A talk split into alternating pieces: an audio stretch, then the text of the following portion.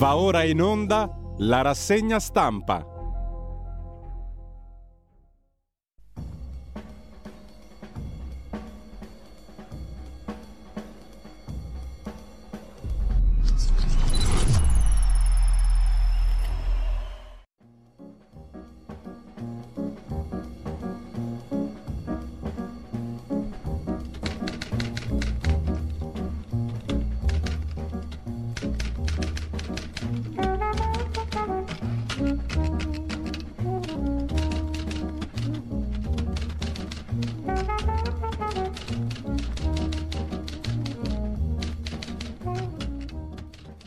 Radio Libertà, di nuovo in diretta, diamo subito la linea a Giulio Cainarca. Grazie a Federico Borsari in regia e un cordialissimo buongiorno a tutte le ascoltatrici e a tutti gli ascoltatori. Sono le 7.31, è giovedì 15 giugno, vi ricordo il nostro sito radiolibertà.net, oggi c'è un'altra puntata della lettura integrale che ci accompagna quest'estate dei Promessi Sposi di Alessandro Manzoni alle 17, poi alle 21 in replica, ma potete scaricarvi tutto in podcast dalla homepage di radiolibertà.net, pagina Facebook trovate tutti gli appuntamenti del giorno. Intanto, come sempre, vediamo l'agenzia ANSA in apertura. L'addio a Berlusconi, cori e applausi all'uscita del feretro, le parole di Giorgia Meloni, grazie, non ti dimenticheremo. Il funerale di Stato al Duomo, l'ultimo saluto al Cavaliere. La commozione ha avvolto la famiglia di Berlusconi non appena il feretro dell'ex premier è arrivato davanti all'altare. In lacrime la primogenita Marina, la compagna Marta Fascina, la foto delle due che si tengono per mano è una delle più presenti sui giornali di oggi, e in seconda fila l'ex moglie Veronica Lario, Miriam Bartolini, presente Mattarella e Meloni, Marina e Marta per mano, sottolinea anche l'agenzia ANSA. Orban e Rama, gli unici premier, il premier di Ungheria e Albania. Mancano i big del G7. E poi l'omelia dell'arcivescovo di Milano Delpini amava la vita, le feste e gli affari, ha detto tanto altro, è stata un'omelia comunque molto efficace quella dell'arcivescovo di Milano. Pier Silvio e i dipendenti Mediaset, torniamo a essere un'azienda viva.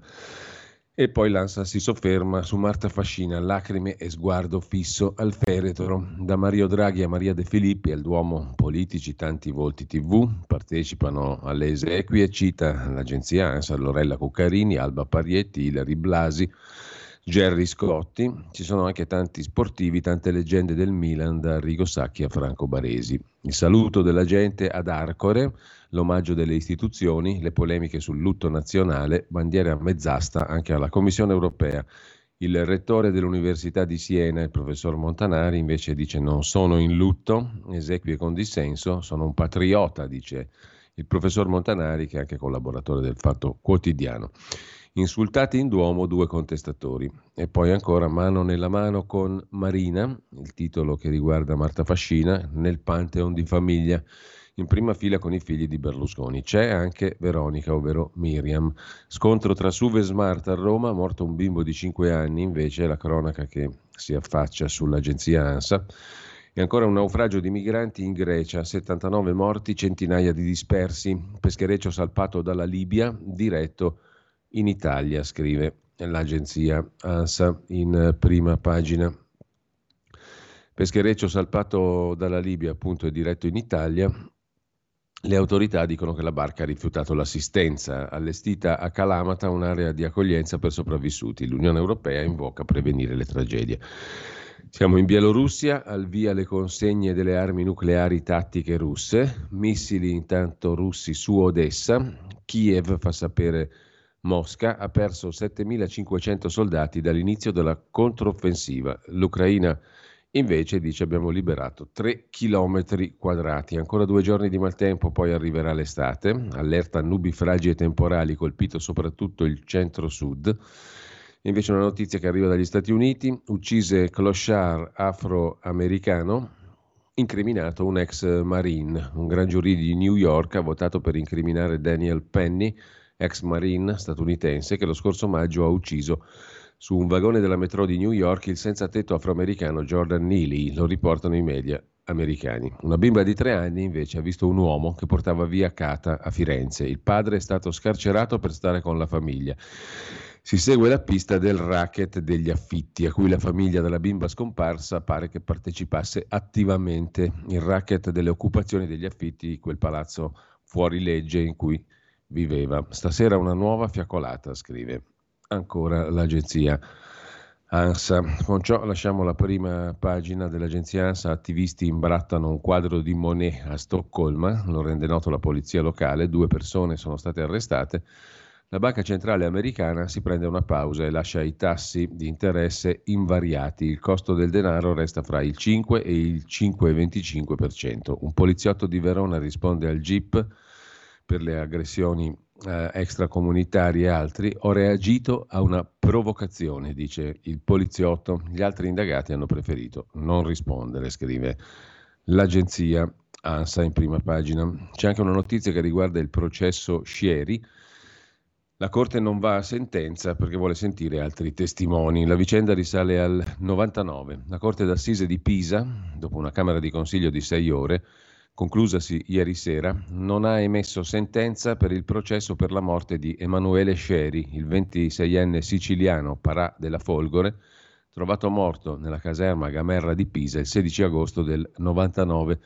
I giudici hanno ritenuto necessario ascoltare altri testimoni. Nuove udienze, la prossima è per il 13 luglio. Imputati al processo per la morte del Parà, gli ex caporali della Folgore, Alessandro Panella, Luigi Zabara, accusati di omicidio volontario. La Corte ha ritenuto che all'esito dell'istruttoria appare necessario ascoltare tre donne inserite nella lista testi del pubblico ministero amiche di un paracadutista che nel 99 era in caserma e che riferì di aver visto nella caserma Gamerra di Pisa intorno a luna di notte gli imputati ancora svegli. Il tribunale ne ha disposto la citazione. Toccherà alla procura rintracciare queste tre donne. La loro testimonianza potrebbe suffragare o smentire gran parte dell'impianto accusatorio, scrive l'agenzia ANSA. Poi c'è la questione della riforma della giustizia. La bozza del disegno di legge, primo pacchetto di riforma giustizia, arriva oggi all'esame del pre-consiglio dei ministri. Tra le novità le intercettazioni, con una stretta, come si dice, sulle pubblicazioni di intercettazioni, potranno finire sui giornali e siti solo le intercettazioni il cui contenuto sia riprodotto dal giudice nella motivazione di un provvedimento o utilizzato nel corso del dibattimento. Si esige anche più rigore da PM e giudici. Dovranno stralciare dai brogliacci e dai loro provvedimenti i riferimenti a persone terze estranee alle indagini. Anche nella richiesta del pubblico ministero e nell'ordinanza del giudice di misura cautelare non dovranno essere indicati i dati personali di soggetti diversi dalle parti. Poi la questione delle influenze illecite è prevista una riduzione dell'ambito di applicazione del reato di traffico di influenze illecite che viene limitato a condotte particolarmente gravi. Aumenta però anche la pena per questo reato. La pena minima scatterà la non punibilità se chi ha commesso il reato collabora con la giustizia. Altro punto, il pubblico ministero avrà dei limiti all'appello, non potrà più eh, presentare appello contro sentenze di assoluzione relative a reati di contenuta gravità. Viene spiegato che l'intervento tiene conto dei limiti del potere d'appello dell'imputato introdotti dalla riforma Cartabia. Restano appellabili da parte del pubblico ministero le decisioni di assoluzione per i reati più gravi compresi tutti quelli contro la persona che determinano allarme sociale, tra i quali i reati cosiddetti da codice rosso, come spiega la relazione allegata al disegno di legge. Un altro punto importante è l'abuso d'ufficio. Il reato di abuso d'ufficio viene abrogato a causa di un'anomalia che persiste anche dopo tante modifiche intervenute. Lo squilibrio, cioè tra le iscrizioni nel registro degli indagati e le effettive condanne. Si legge nella relazione che accompagna la bozza di disegno di legge di riforma della giustizia. Il numero delle iscrizioni nel registro degli indagati per abuso d'ufficio resta molto alto, 4.745 nel 2021, 3.938 nel 2022. Di questi procedimenti ben 4.121 sono stati archiviati nel 2021, 3.536 nel 2022, soltanto 18 le condanne in primo grado nel 2021. Il governo non esclude in futuro di sanzionare condotte in forza di eventuali indicazioni di matrice europea. C'è poi l'altra novità, cambia l'avviso di garanzia, dovrà obbligatoriamente contenere una descrizione sommaria del fatto che oggi non è prevista e la notificazione dell'avviso di garanzia dovrà avvenire con modalità che tutelino l'indagato da ogni conseguenza impropria. Pur essendo posta a tutela della persona indagata, l'informazione di garanzia si è spesso trasformata nell'esposizione dell'indagato alla notorietà mediatica con effetti stigmatizzanti. Da qui l'intervento, esteso anche alle modalità di consegna, nel ribadire la regola generale secondo cui la consegna dell'atto, anche quando effettuata a persona diversa dal destinatario, deve essere effettuata con modalità tali da garantire la riservatezza di quest'ultimo, si è limitata la possibilità di impiego della polizia giudiziaria alle sole situazioni d'urgenza che non consentono il ricorso a modalità ordinarie. E ancora novità in tema di custodia cautelare, sarà un giudice collegiale e non più un solo magistrato a decidere, durante le indagini, l'applicazione della custodia cautelare in carcere, una novità che non varrà se la misura è adottata nell'ambito delle procedure di convalida di arresto o di fermo. Nella competenza del giudice collegiale rientrano anche le pronunce di aggravamento che comportino l'applicazione della misura la cui adozione è ordinariamente collegiale e l'applicazione provvisoria delle misure di sicurezza detentive. La novità riprende una soluzione sperimentata nella legislazione per l'emergenza rifiuti in Campania. Non entrerà in vigore subito, per carenze di organico della magistratura, ma tra due anni. Intanto si procederà a un incremento dell'organico della magistratura con 250 nuovi magistrati da, de- da destinare alle funzioni giudicanti di primo grado. E ancora, il giudice dovrà sentire l'indagato prima di decidere se sottoporlo a misura cautelare. Viene introdotto il principio del contraddittorio preventivo in tutti i casi in cui nel corso delle indagini preliminari non risulti necessario che il provvedimento cautelare, l'arresto, sia adottato a sorpresa.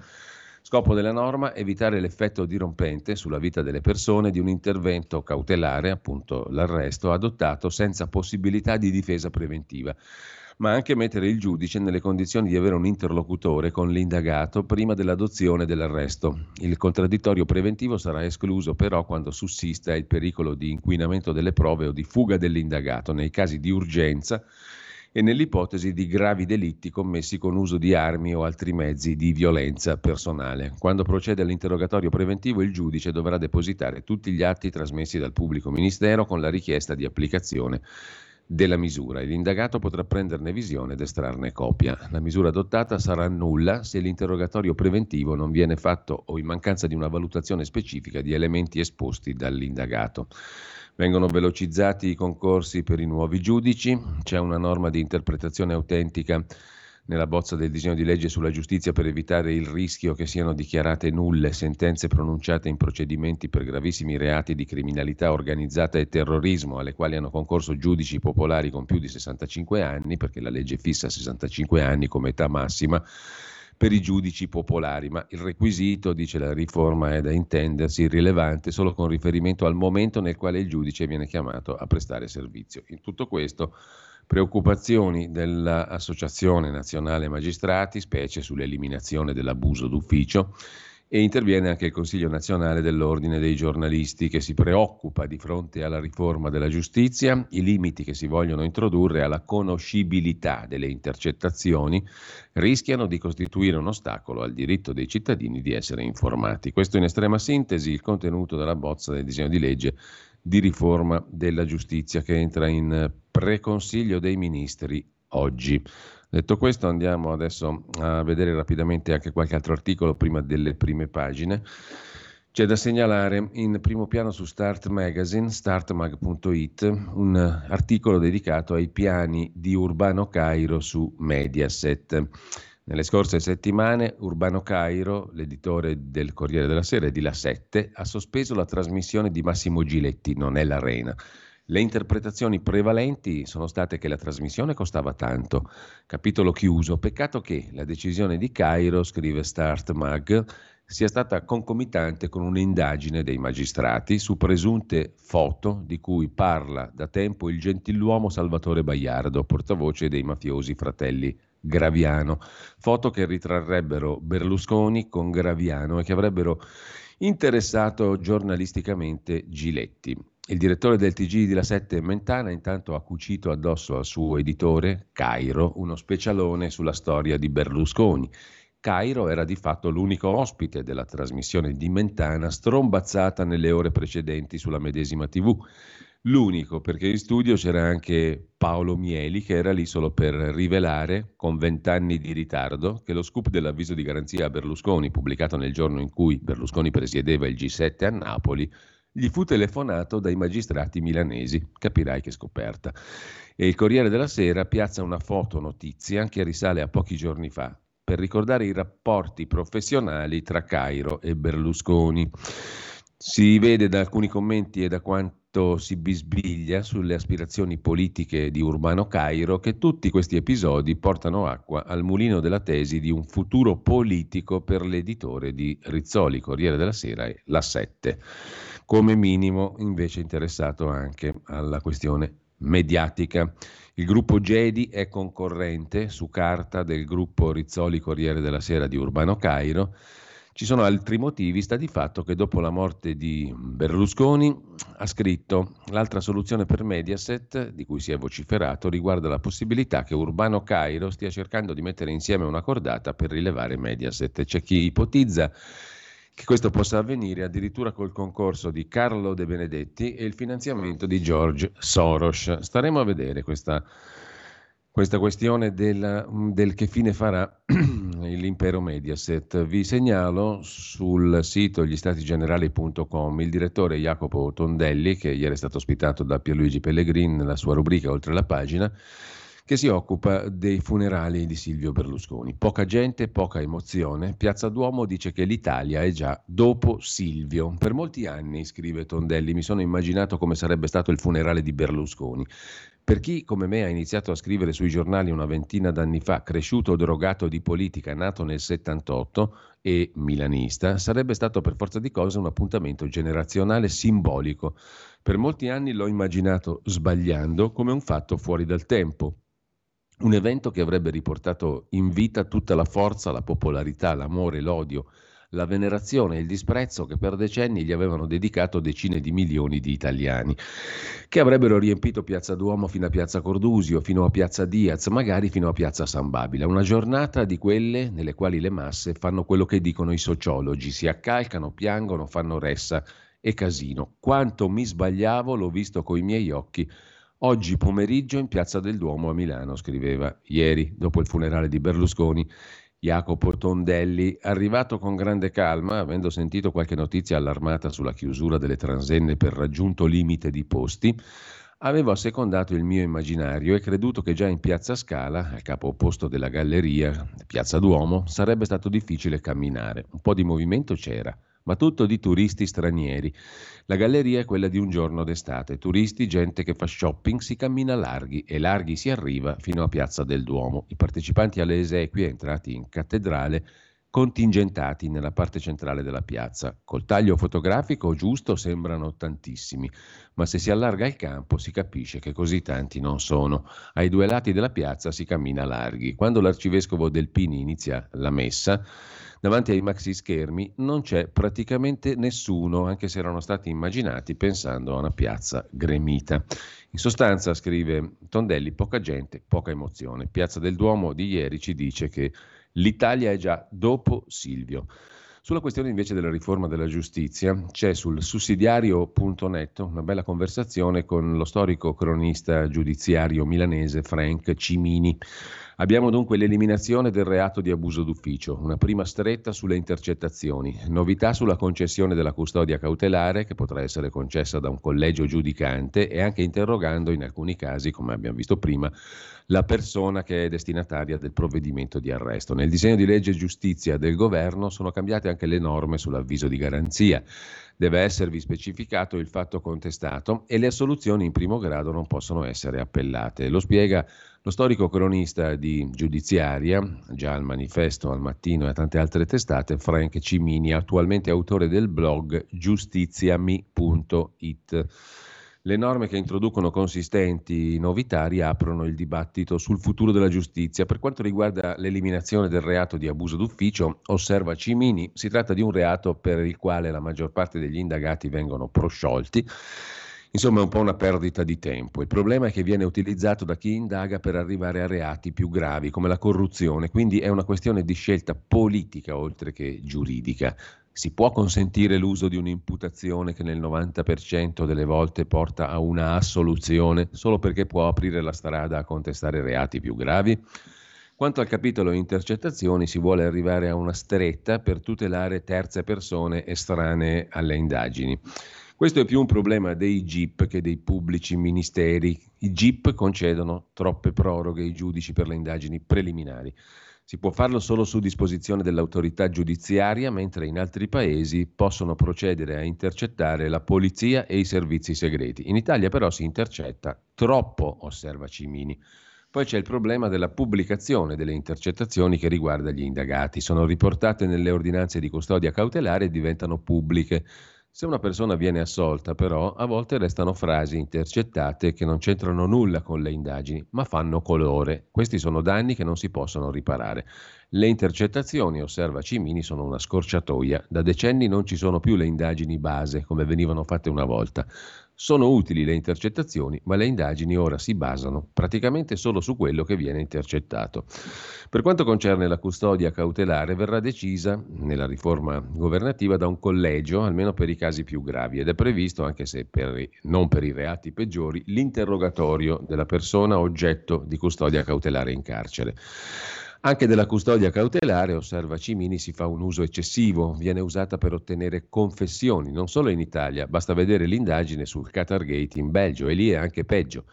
Diventa un modo, la carcerazione, per ottenere prove che non si hanno e questo riguarda tutti i tipi di inchiesta. L'interrogatorio prima dell'ordine di custodia potrebbe essere un modo per limitare la custodia stessa, però non risolve.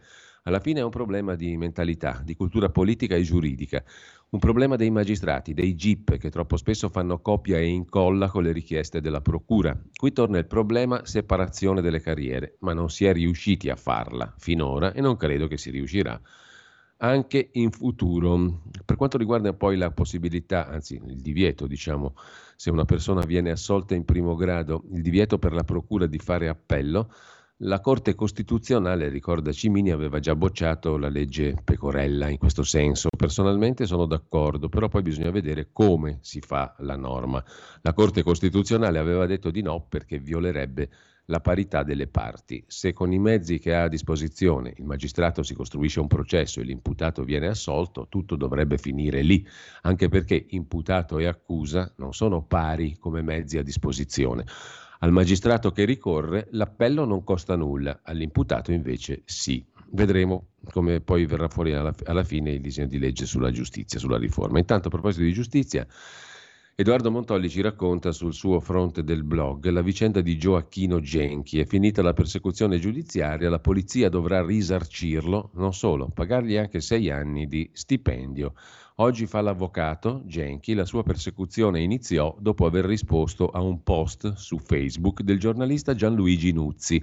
14 anni dopo, giustizia è fatta. Vi ricordo anche il libro di mm, Edoardo Montolli, che fu pubblicato da Liberti Editore, Il caso Genchi, storia di un uomo in balia dello Stato. È un libro fondamentale, se non l'avete letto fatelo, cercatelo e procuratevelo perché è una sorta di riassunto del ventennio che abbiamo trascorso, ma anche di molte delle cose che sono davanti ai nostri occhi. Il libro ha una certa età ormai, però è fondamentalissimo per avere sott'occhio l'attualità. Intanto Gioacchino Genchi sarà risarcito dalla polizia, lo ha deciso il Consiglio di Stato, gli dovranno pagare gli stipendi dal 2009 al 2015, inclusa la rivalutazione. Gli stipendi erano stati bloccati dapprima per la sospensione di Genchi dal servizio e successivamente per la destituzione dalla polizia nel 2011. Tutte sanzioni che il Ministero degli Interni si vide poi annullare. Gioacchino Genchi, vice questore aggiunto, fu reintegrato, andò in pensione e oggi è un avvocato penalista. All'epoca dei fatti, però, Genchi venne definito anche da Silvio Berlusconi il più grande scandalo della storia della Repubblica. Finì nel mirino Genchi perché era consulente informatico dell'allora pubblico ministero di Catanzaro Luigi De Magistris in inchieste come Why Not e Poseidone. Lo intervistammo anche noi all'epoca e ci occupammo di quelle vicende qui a Radio Padagna Libera all'epoca e venne additato Genchi per mesi sulle prime pagine di tutti i giornali con accuse surreali. Raccontarono che avesse intercettato oltre 350.000 persone. Lo convocarono al Copasir, il Comitato di Controllo sui Servizi. Il Ross circondò il suo palazzo di Palermo, sequestrò il famigerato archivio in cui avrebbe nascosto Genchi chissà quali segreti. Un rapporto dell'allora colonnello del Ross, Pasquale Angelo Santo, attuale generale comandante del reparto operativo speciale, il Ross dei Carabinieri, un rapporto appunto dell'allora colonnello Angelo Santo sostenne che Genchi avesse acquisito i tabulati di deputati senza averne il permesso anche quelli di esponenti dei servizi segreti. Si aggiunsero tante altre accuse, delle quali sarebbe stato anni più tardi, dalle quali sarebbe stato assolto. Era tutto totalmente infondato, anche perché Genchi in vita sua non aveva mai intercettato nessuno. Lo sapevano le procure e i tribunali, per conto delle quali aveva sempre e solo analizzato il traffico telefonico e le intercettazioni fatte dall'autorità giudiziaria. Lo sapevano tutti i giornalisti che lo avevano incrociato per lavoro nelle delicate inchieste di cui si era occupato, mafia e politica, ma incredibilmente nessuno o quasi si prese la briga di raccontare la verità, ricorda Montolli. per anni sarebbe stato trattato come uno spione. Genchi, proprio lui, che gli spioni li aveva sempre fatti arrestare, da esponenti dei servizi segreti infedeli fino alle talpe nella procura di Palermo. Il suo apporto alle indagini di De Magistris, Why Not e Poseidone, la parte più importante di quelle indagini, fu stralciata dal processo e buttata via, in ossequio alle accuse nei suoi confronti, accuse infondate. Iniziò anche una persecuzione in polizia che lo avrebbe portato alla radiazione, anche questa successivamente annullata dai giudici. Tutto cominciò, ricorda Montolli, il 19 marzo del 2009, quando Genchi rispose a un post su Facebook del giornalista Gianluigi Nuzzi, attuale conduttore di quarto grado, all'epoca scriveva su Panorama. Genchi venne sospeso. La polizia, guidata dall'oggi defunto Antonio Manganelli, arrivò a destituirlo per altre dichiarazioni fatte in alcuni convegni tra il 2009 e il 2010. Anche quelle col tempo si sarebbero dimostrate accuse del tutto infondate. Per questa ragione il Consiglio di Stato ha condannato in questi giorni il Ministero degli Interni a risarcire Genchi e a pagargli gli stipendi dal 2009 al 2016. Quanto alle prime dichiarazioni oggetto della sospensione, il dialogo con Nuzzi, il Consiglio di Stato fa proprio la sentenza del TAR 2014, secondo la quale quelle frasi sono molto meno gravi nel contenuto rispetto alle precedenti e non risulta provato che siano state rese pubbliche per volontà di Genchi. Ben oltre le farlocche motivazioni, commenta Genchi, che hanno portato alla strumentale destituzione dalla polizia, annullata dai giudici amministrativi, è evidente che mi hanno voluto punire per essere stato il primo ad aver denunciato depistaggi istituzionali sulle stragi di mafia del 92, su cui per troppo tempo uomini delle istituzioni, magistrati e politici in malafede hanno fondato le loro carriere. Di che cosa sta parlando Genchi? Gioacchino Genchi fu il, puliz- il, poliziotto che individuò il covo del boss Gaetano Grado a San Nicola l'Arena. Il fatto permise di scoprire che il pentito Totuccio Contorno si trovava in Italia e non sotto protezione dell'FBI negli Stati Uniti come risultava a tutti. Nel 92 Genchi si occupò anche delle stragi di Capaci e Via D'Amelio, recuperò il contenuto dell'agenda, la Casio, di Giovanni Falcone, che fu trovata cancellata in maniera non accidentale dopo il sequestro. Vi risultò registrato un viaggio di Falcone negli Stati Uniti alla fine di aprile del 92, cioè un mese prima di saltar per aria. Viaggio nel quale, per il procuratore di Brooklyn Charles Rose, il giudice Falcone aveva incontrato Tommaso Buscetta, anche evidentemente di fronte a un piano di destabilizzazione dell'Italia di cui era stato informato il Parlamento e tutti i prefetti, ma il viaggio che il Ministero della Giustizia negherà sempre, senza però dire dove si trovasse Falcone in quei giorni. Lo ha raccontato Edoardo Montolli in un altro libro fondamentale, I diari di Falcone, le verità nascoste nelle agende elettroniche del giudice. Genchi si occupò anche di valutare se il telefono di casa della sorella di Paolo Borsellino in via D'Amelio potesse essere stato intercettato dagli stragisti, ma fu a quel punto che, vista la piega che l'indagine stava prendendo, decise di abbandonare l'inchiesta sulle stragi, dopo una lite furiosa con il capo della polizia Arnaldo La Barbera, nella notte fra il 4 e il 5 maggio del 93. Nel dicembre 2009, ricorda Montolli, pubblicai il libro Il caso Genchi, travolto da polemiche e richieste di sequestro. Addirittura c'è chi chiese una convocazione del Copasir.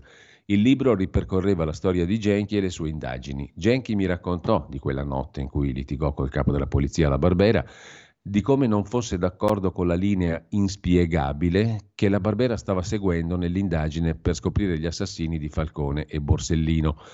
Fu allora, ricorda Genchi, che la Barbera scoppiò a piangere, pianse per tre ore, mi disse che lui sarebbe diventato questore e che per me era prevista una promozione per meriti straordinari. Non potevo credere a quello che mi stava dicendo, me lo ripeté ancora e ancora e furono le ultime parole che decisi di ascoltare. Me ne andai sbattendo la porta, l'indomani abbandonai per sempre il gruppo Falcone Borsellino e le indagini sulle stragi. Il tutto lo trovate sul sito frontedelblog.it. Intanto giustizia, a proposito di giustizia, giustizia amara per Piercamillo Davigo, i PM di Brescia hanno chiesto un anno e quattro mesi con sospensione della pena per Davigo, imputato di rivelazione di atti coperti da segreti d'ufficio, cioè i verbali dell'avvocato Piero Amara sulla famosa loggia Ungheria, presunta loggia massonica. Per l'accusa Davigo ha scelto una via privata per risolvere problemi pubblici, per sfiducia nelle procedure istituzionalmente preposte a trattarle. Sentenza prevista per il 20 giugno. Andiamo adesso a vedere le prime pagine dei quotidiani di oggi, finalmente, dopo questa lunga premessa. Andiamo a vedere avvenire il quotidiano cattolico nella conferenza episcopale apre con Berlusconi l'addio caloroso di un popolo e l'omelia che ha molto colpito dell'arcivescovo Delpini. Cosa dire di Silvio? È un uomo, ora incontra Dio nel compimento, così riassume avvenire. C'è centro pagina però c'è l'altro fatto, la strage di migranti nelle, nell'Egeo Naufraga un barcone partito da Tobruk carico di almeno 700 persone, 104 in salvo, le altre centinaia di migranti sommersi e non salvati, scrive Avvenire. Due commenti su Berlusconi, il primo di Agostino Giovagnoli, tanti intrecci, la frattura col mondo cattolico, l'era di Berlusconi che ha segnato la storia italiana, figura controversa e poi l'umanissimo incontro, compostezza politica senza ipocrisie in occasione dei funerali di Silvio Berlusconi. In un'Italia dilaniata tra pro e contro, il primo convergere nei commenti sulla morte di Berlusconi rappresenta un fenomeno da non sottovalutare, scrive Avvenire. Veniamo al Corriere della Sera, il titolo è a tutta pagina, vediamo la prima pagina appunto con la grande foto d'apertura che riporta dall'alto il, il, feretro di Berlusconi, accompagnato dai carabinieri e dagli altri che sono in prima fila. Berlusconi, un applauso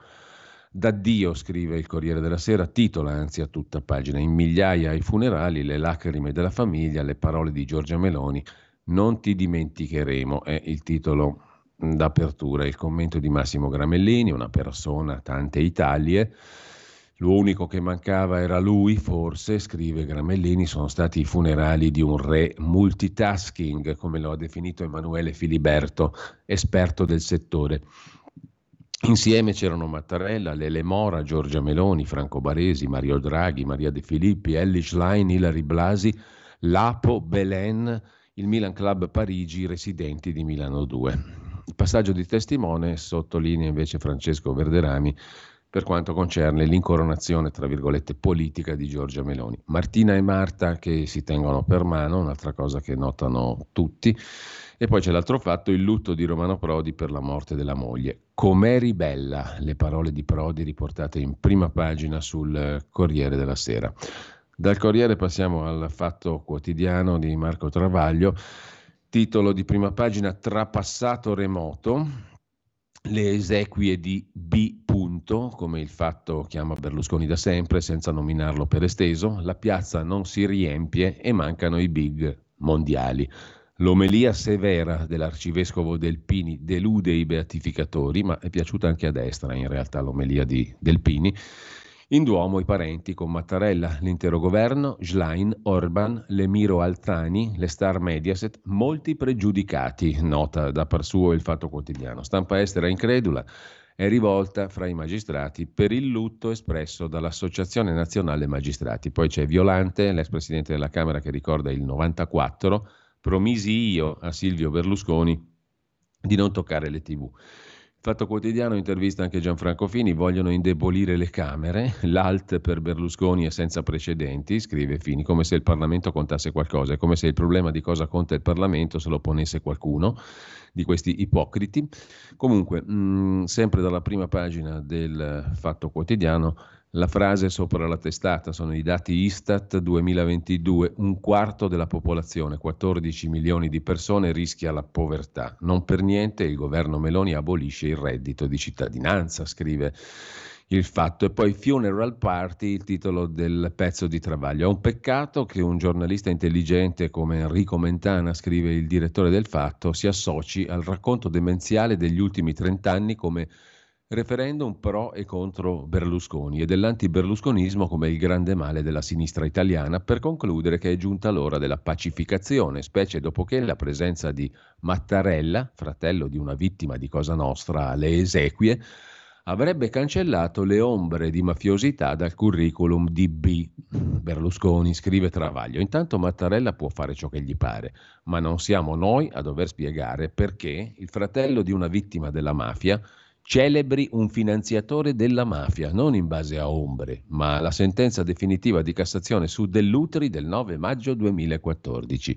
È lui, se Mentana vuole pacificarsi con qualcuno, faccia pure. Noi, anti-berlusconiani, non dobbiamo pacificarci con nessuno, siamo, siamo bene, stiamo bene dove stiamo, siamo sempre stati lì tanto più che gli esiti devastanti della carriera politica, finanziaria, imprenditoriale e giudiziaria di B danno ragione a noi e non a lui, scrive. Travaglio, la parola anti-berlusconismo non avrebbe senso in una vera democrazia, dove semmai un criminale, piduista, amico della mafia, in conflitto di interessi, riuscisse a governare, incontrerebbe l'ostilità di un fronte trasversale, opposizione, libera stampa, pensiero critico, rispetto delle regole, democrazia liberale, non anti-berlusconismo.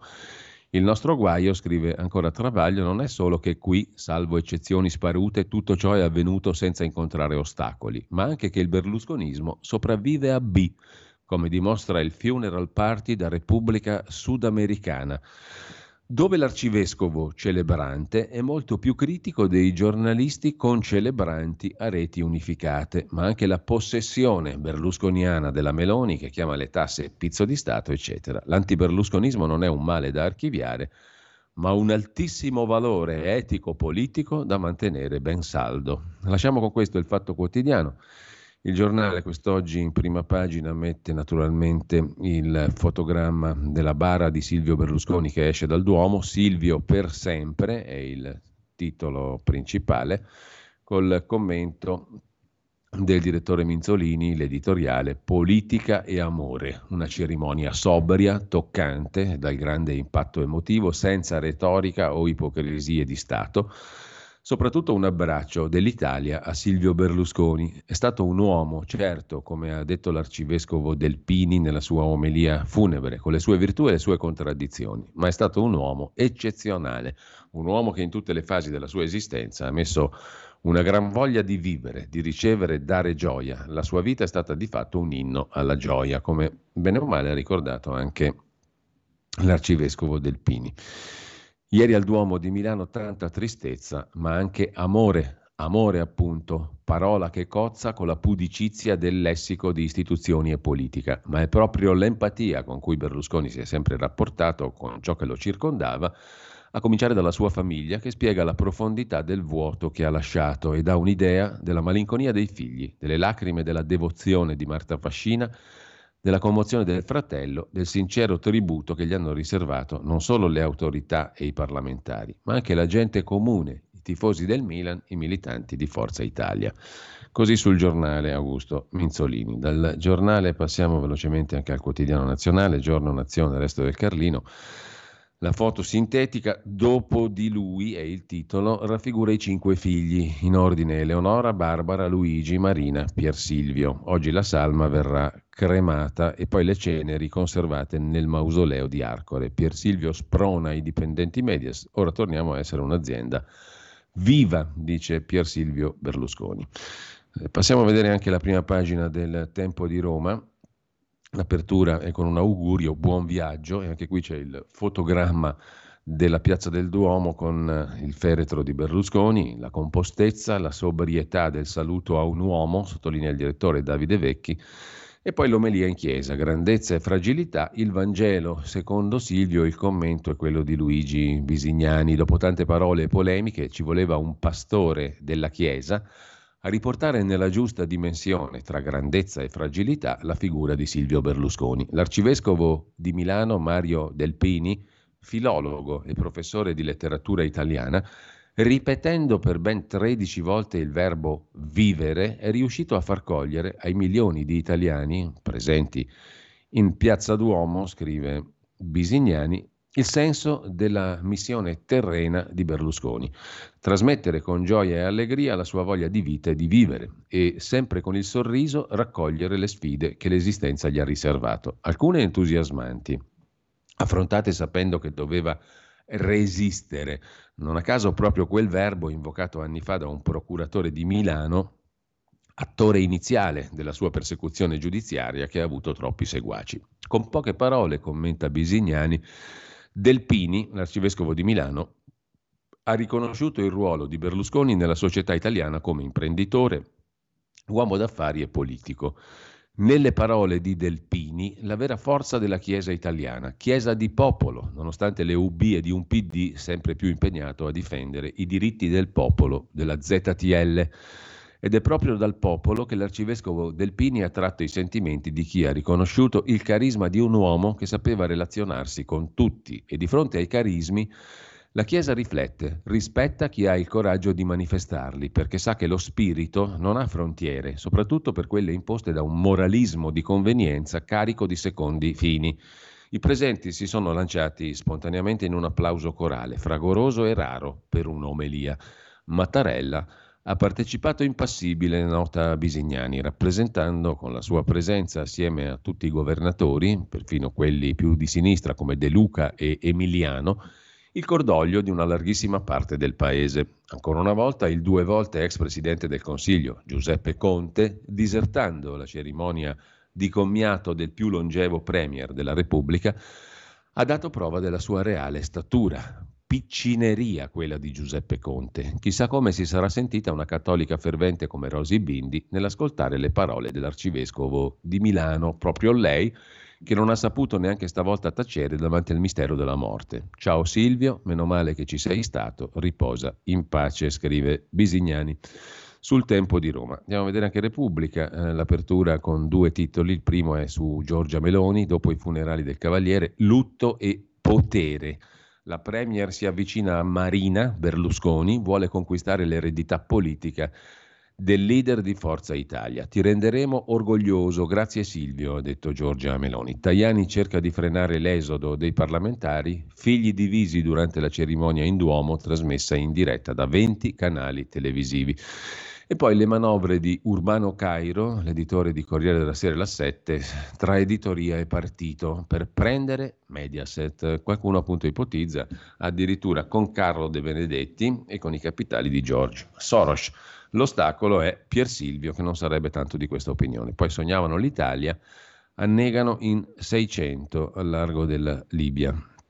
Da Repubblica alla stampa, stampa di Torino anch'essa apre con le parole, in questo caso dell'arcivescovo di Milano. Era un uomo e incontra Dio, ha detto Delpini. Funerali di Stato, cori e applausi, polemiche per le parole dell'arcivescovo. In primo piano anche le parole di Dell'Utri, Dio salvi Forza Italia, ha detto Marcello Dell'Utri, e Marina e Marta, mano nella mano. Il pezzo è di Concita De Gregorio, poi se ci avanza tempo lo leggiamo a parte. Il buongiorno di Mattia Feltri è intitolato oggi Il grande abuso e si occupa di un aspetto della riforma della giustizia, l'abolizione dell'abuso d'ufficio. Secondo il presidente dell'Associazione Nazionale Magistrati Giuseppe Santalucia, una delle ragioni per cui il governo sbaglia ad abolire il reato di abuso d'ufficio, lo abolirà oggi in Consiglio dei Ministri, è il trascurabile numero di condanne, nel 2021 27. A me al contrario è sembrata la ragione più solida per abolirlo, perché a fare spavento non è il numero di condanne, ma il numero di indagini avviate dalle procure. Nello stesso anno in cui ci sono state 27 condanne, ci sono state ben 5.418 imputazioni, cioè in Italia, compresi weekend, Pasqua e Natale, vengono aperti quasi 15 fascicoli al giorno per abuso d'ufficio e siccome i pubblici ministeri in Italia sono poco più di 2000, ognuno di loro ogni anno deve lavorarsene due e mezzo. Di questi 5.418 pro- procedimenti, 4.622 si sono chiusi nell'ufficio del GIP, il giudice indagini preliminari, 9 condanne e 4.613 archiviazioni. E così già l'85% delle indagini finisce in nulla. Le restanti, che raggiungono il rango di dibattimento in tribunale, si sono concluse con 18 condanne. Se aggiungiamo i 35 patteggiamenti, arriviamo a 62 colpevoli su 5.418. Sintesi. 1,1% di condanne, 98,9% di assoluzioni o archiviazioni. Bisogna aggiungere due dettagli. Primo, anche quelle 62 condanne saranno lievi perché lieve è il reato e mai tali da mandare il condannato in carcere. Secondo, tutti quei bei numerini sono persone che per un bel po' resteranno nell'angoscia delle grinfie della giustizia, senza contare tempo e denaro buttati dalla finestra. Tutto questo a me pare l'unico vero grande abuso. Così Mattia Feltri sulla stampa. Dalla stampa passiamo alla verità di Maurizio Belpietro che parodia il titolo di un celeberrimo film di Monicelli, Un borghese grande grande, il titolo dedicato a Berlusconi, il commento del direttore Belpietro. Un'immensa folla commossa tra cori di stadio, una folla spontanea, ha dato l'addio a Berlusconi uno di famiglia, che nello stesso tempo consideravano una specie di re d'Italia. Nessun presidente ha avuto funerali così nota. Maurizio Belpietro. A centropagina invece c'è un'eurodeputata Schneider della CDU, Christine Schneider, Commissione Ambiente, Parlamento Europeo, che racconta di come Timmermans stia ricattando il Partito Popolare Europeo. Le pressioni del commissario europeo Timmermans per far passare, per far passare la folle legge natura, una legge verde, green, che uccide gli agricoltori e favorisce le alluvioni. Minacce di ritorsioni politiche per convincere il Partito Popolare Europeo a sostenere la linea dei socialisti sulla legge cosiddetta natura. L'eurodeputata Schneider conferma le indiscrezioni riportate da La Verità. Franz Timmermans, che è anche vicepresidente della Commissione europea, ha ricattato l'esponente del Partito Popolare. Se non ci appoggiate, ha detto, non otterrete più sostegno per iniziative legislative importanti. Le denunce non finiscono qui. È inaccettabile, dice l'eurodeputata, che una piattaforma completamente finanziata dalla Commissione dia indicazioni per influenzare e mettere pressione sugli eurodeputati per far passare le norme green.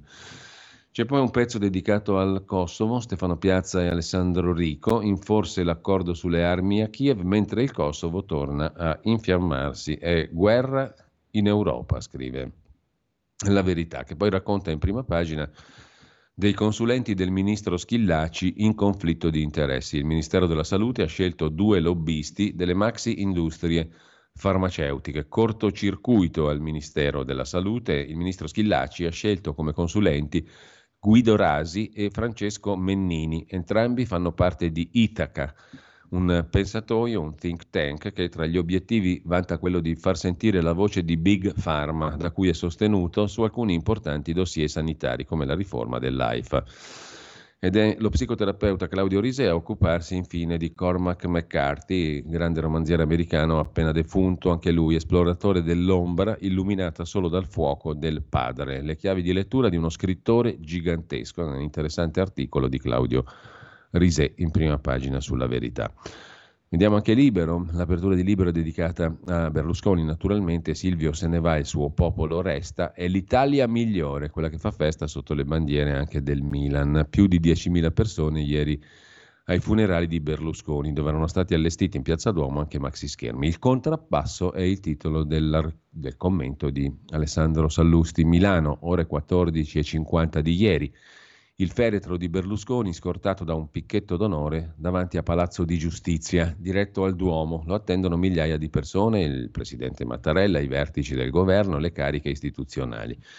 Un padre della patria Berlusconi. Milano 14.50, il magistrato Pier Camillo Davigo, uno dei protagonisti fin dalla primora della caccia giudiziaria a Berlusconi, dalla sua casa milanese osserva quell'immagine in diretta tv ed è preoccupato. È in attesa di sapere se il Tribunale di Brescia accoglierà le richieste fatte poco prima dai pubblici ministeri di mandarlo in galera per un anno e quattro mesi.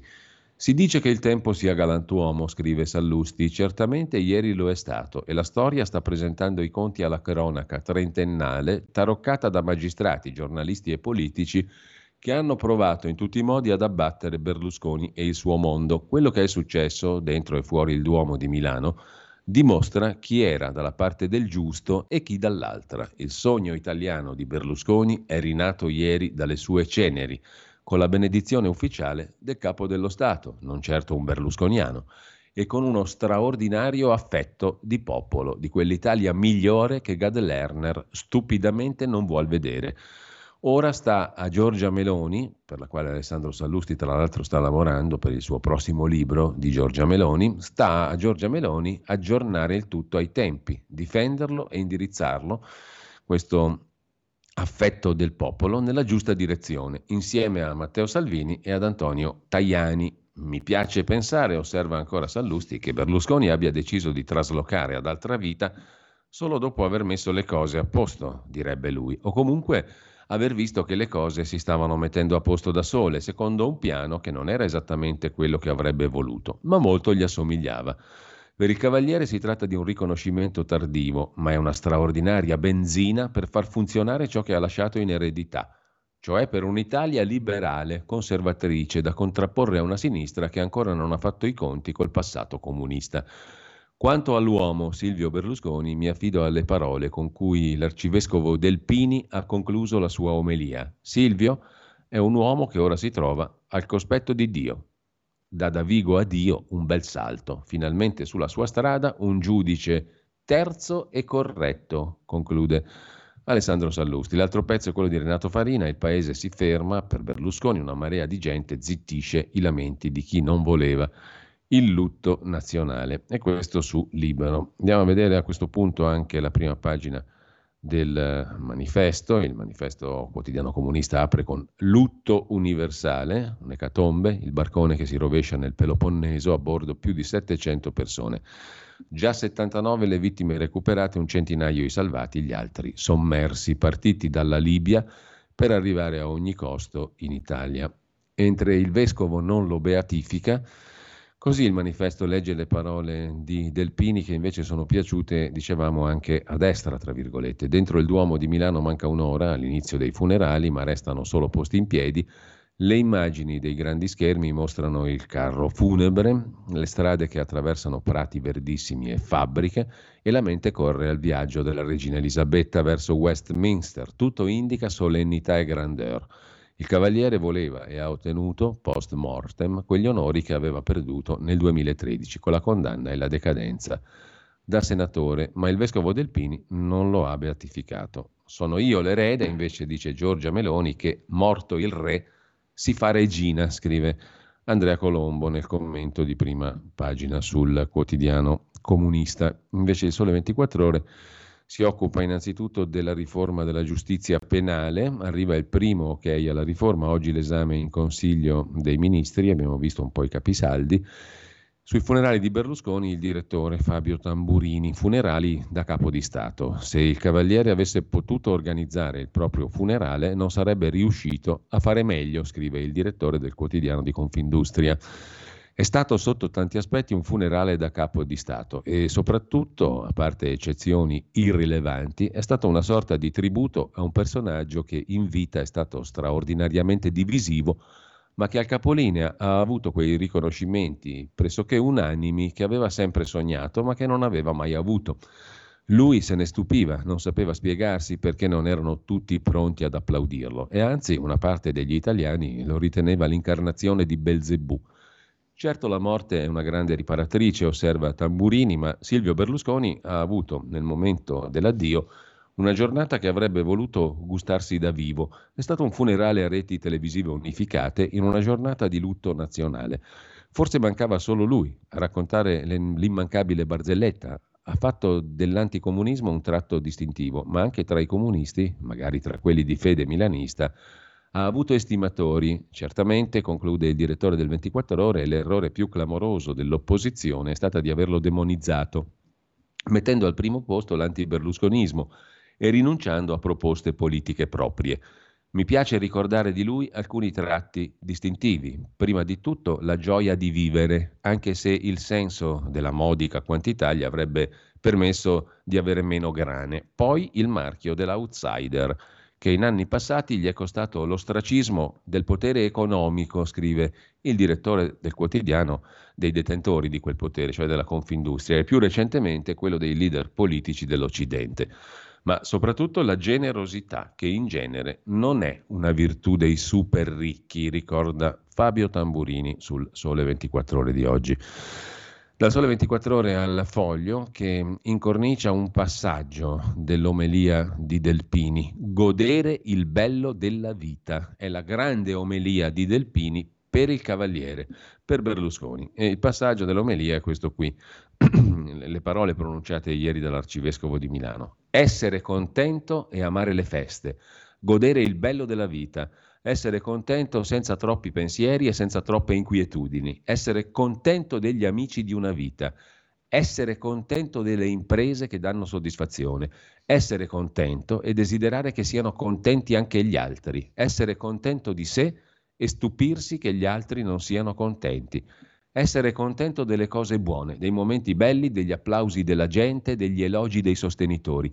Godere della compagnia, essere contento delle cose minime che fanno sorridere, del gesto simpatico, del risultato gratificante. Essere contento e sperimentare che la gioia è precaria essere contento e sentire l'insinuarsi di una minaccia oscura che ricopre di grigiore le cose che rendono contenti. Essere contento, ha detto ancora l'arcivescovo Delpini, e sentirsi smarriti di fronte all'irrimediabile esaurirsi della gioia. Ecco che cosa si può dire dell'uomo, un desiderio di gioia che trova in Dio il suo giudizio e il suo compimento. Queste frasi il foglio le usa per aprire la sua prima pagina, anzi per metterle in apertura di tutto il quotidiano di oggi. Con ciò lasciamo anche l'apertura del foglio, andiamo a vedere Italia oggi.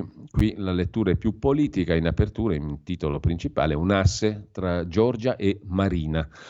Meloni e la figlia di Silvio, per evitare immediati scossoni a Forza Italia e transitarla verso le elezioni europee, ridimensionato il possibile condizionamento su Forza Italia della Lega di Salvini.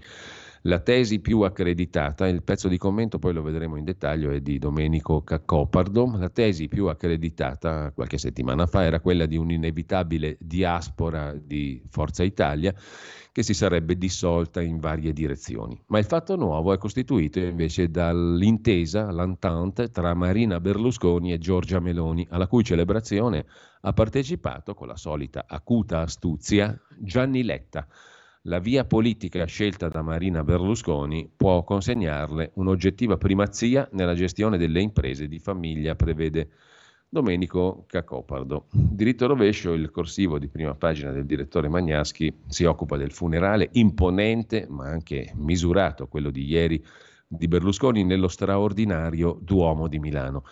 Organizzato in modo perfetto, grande l'idea di liberare metà sagrato della piazza antistante la basilica, sia pur sacrificando la presenza di un sacco di persone, che spesso addirittura con le loro bandiere al vento volevano rendere personalmente il loro omaggio al cavaliere. Il feretro, che aveva attraversato gran parte di Milano, scortato ma con grande discrezione, quasi affetto dai mezzi della polizia, è approdato davanti al Duomo, accolto dalle truppe in armi che sempre discretamente gli hanno reso gli onori. Poi, portato a spalla, la cassa ha attraversato una piazza inondata di sole che sembrava arida e stupita.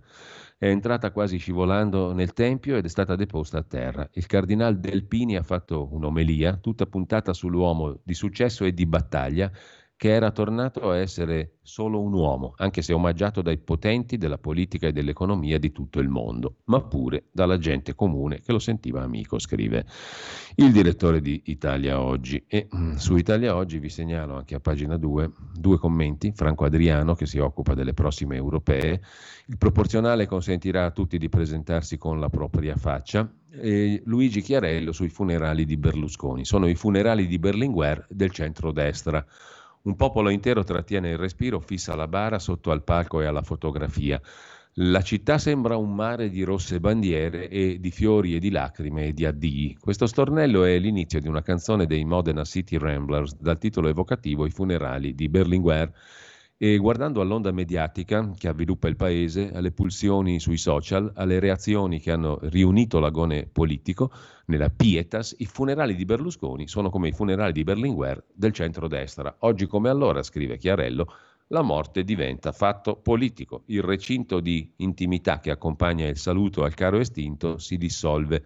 Parole, dichiarazioni, esternazioni non tengono conto che esiste una sfera del dolore. Nel caso di Berlusconi poi il rito collettivo esplode in un mondo globalizzato e travalica i confini. I giornali stranieri sono farciti di giudizi e pregiudizi alcuni dei quali condizionati da parallelismi con Trump e Orban, autocrati che si saranno anche ispirati a Berlusconi, ma a differenza sua hanno forzato il recinto dell'equilibrio di potere che conserva la democrazia. Berlusconi no. Berlusconi è un fatto italiano ed è globale. Per l'uomo che ha stravolto il lessico sociopolitico del paese con la fisicità esibita, il linguaggio diretto, i paradigmi della TV commerciale, il suo essere divisivo e al contempo pop, probabilmente è il giusto epilogo. Il giusto saluto, con lui muore la Seconda Repubblica e la proclamazione del lutto da parte del governo Meloni è una decisione corretta. Sono le esequie anche di un modello culturale in cui il paese si è riconosciuto L'Italia è il paese che amo, disse Berlusconi nel giorno della sua discesa in campo e il paese lo ha ricambiato, santificandolo o detestandolo, così su Italia Oggi. Quanto al commento di Cacopardo, c'è un asse fra Giorgia e Marina, nota Cacopardo su Italia Oggi. E ora l'interrogativo torna martellante mentre in tv scorrono le immagini del funerale di Stato nella splendida solenne cornice del Duomo di Milano. Non mi viene alla mente l'ultimo personaggio cui è stato concesso questo onore, forse Ciampi nel 2016. E ora ci sono varie risposte che riguardano le tipologie della successione. Le ora meno importante per il grande pubblico riguarda il Monza Calcio, che aveva tratto dalla Serie C alla Serie A. La famiglia lo abbandonerà, togliendo dalle mani di Galliani l'ultimo giocattolo che condivideva con il capo, un giocattolo costoso che per molti imprenditori o operatori calcistici è stato lo strumento per provvedersi di nero, soprattutto estero. Per Berlusconi è stato la via di un successo totale di una popolarità più grande di quella dell'avvocato Agnelli. Ci sono poi altre domande e ora che succede? Ci torniamo sopra tra poco.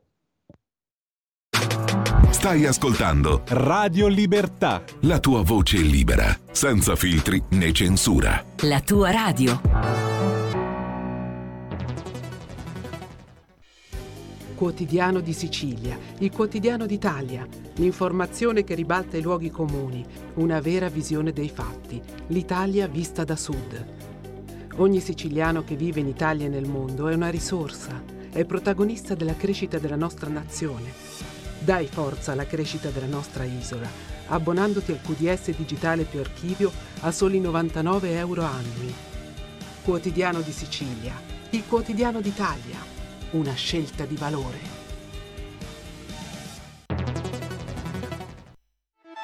Stai ascoltando Radio Libertà, la tua voce libera, senza filtri né censure, la tua radio.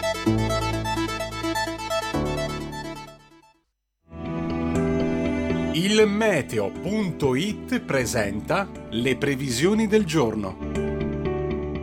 Un ciclone interessa buona parte del nostro paese, in particolare le regioni centro-meridionali, dove è atteso anche un calo termico. In mattinata infatti piogge temporali colpiranno soprattutto il centro-sud, con fenomeni che localmente potrebbero risultare di moderata o forte intensità, meglio invece al nord, ma con disturbi sull'arco alpino. Nel pomeriggio maltempo su tutto il versante adriatico, dalla Romagna alla Puglia, ma anche sul resto del sud. Migliore altrove sulle regioni centrali, sempre buono invece al nord. Per ora è tutto da ilmeteo.it, dove il fa la differenza. Consultate la nostra app per maggiori dettagli. Una buona giornata da Alessandra Tropiano. Avete ascoltato le previsioni del giorno. E la linea torna a Giulio Cainarca.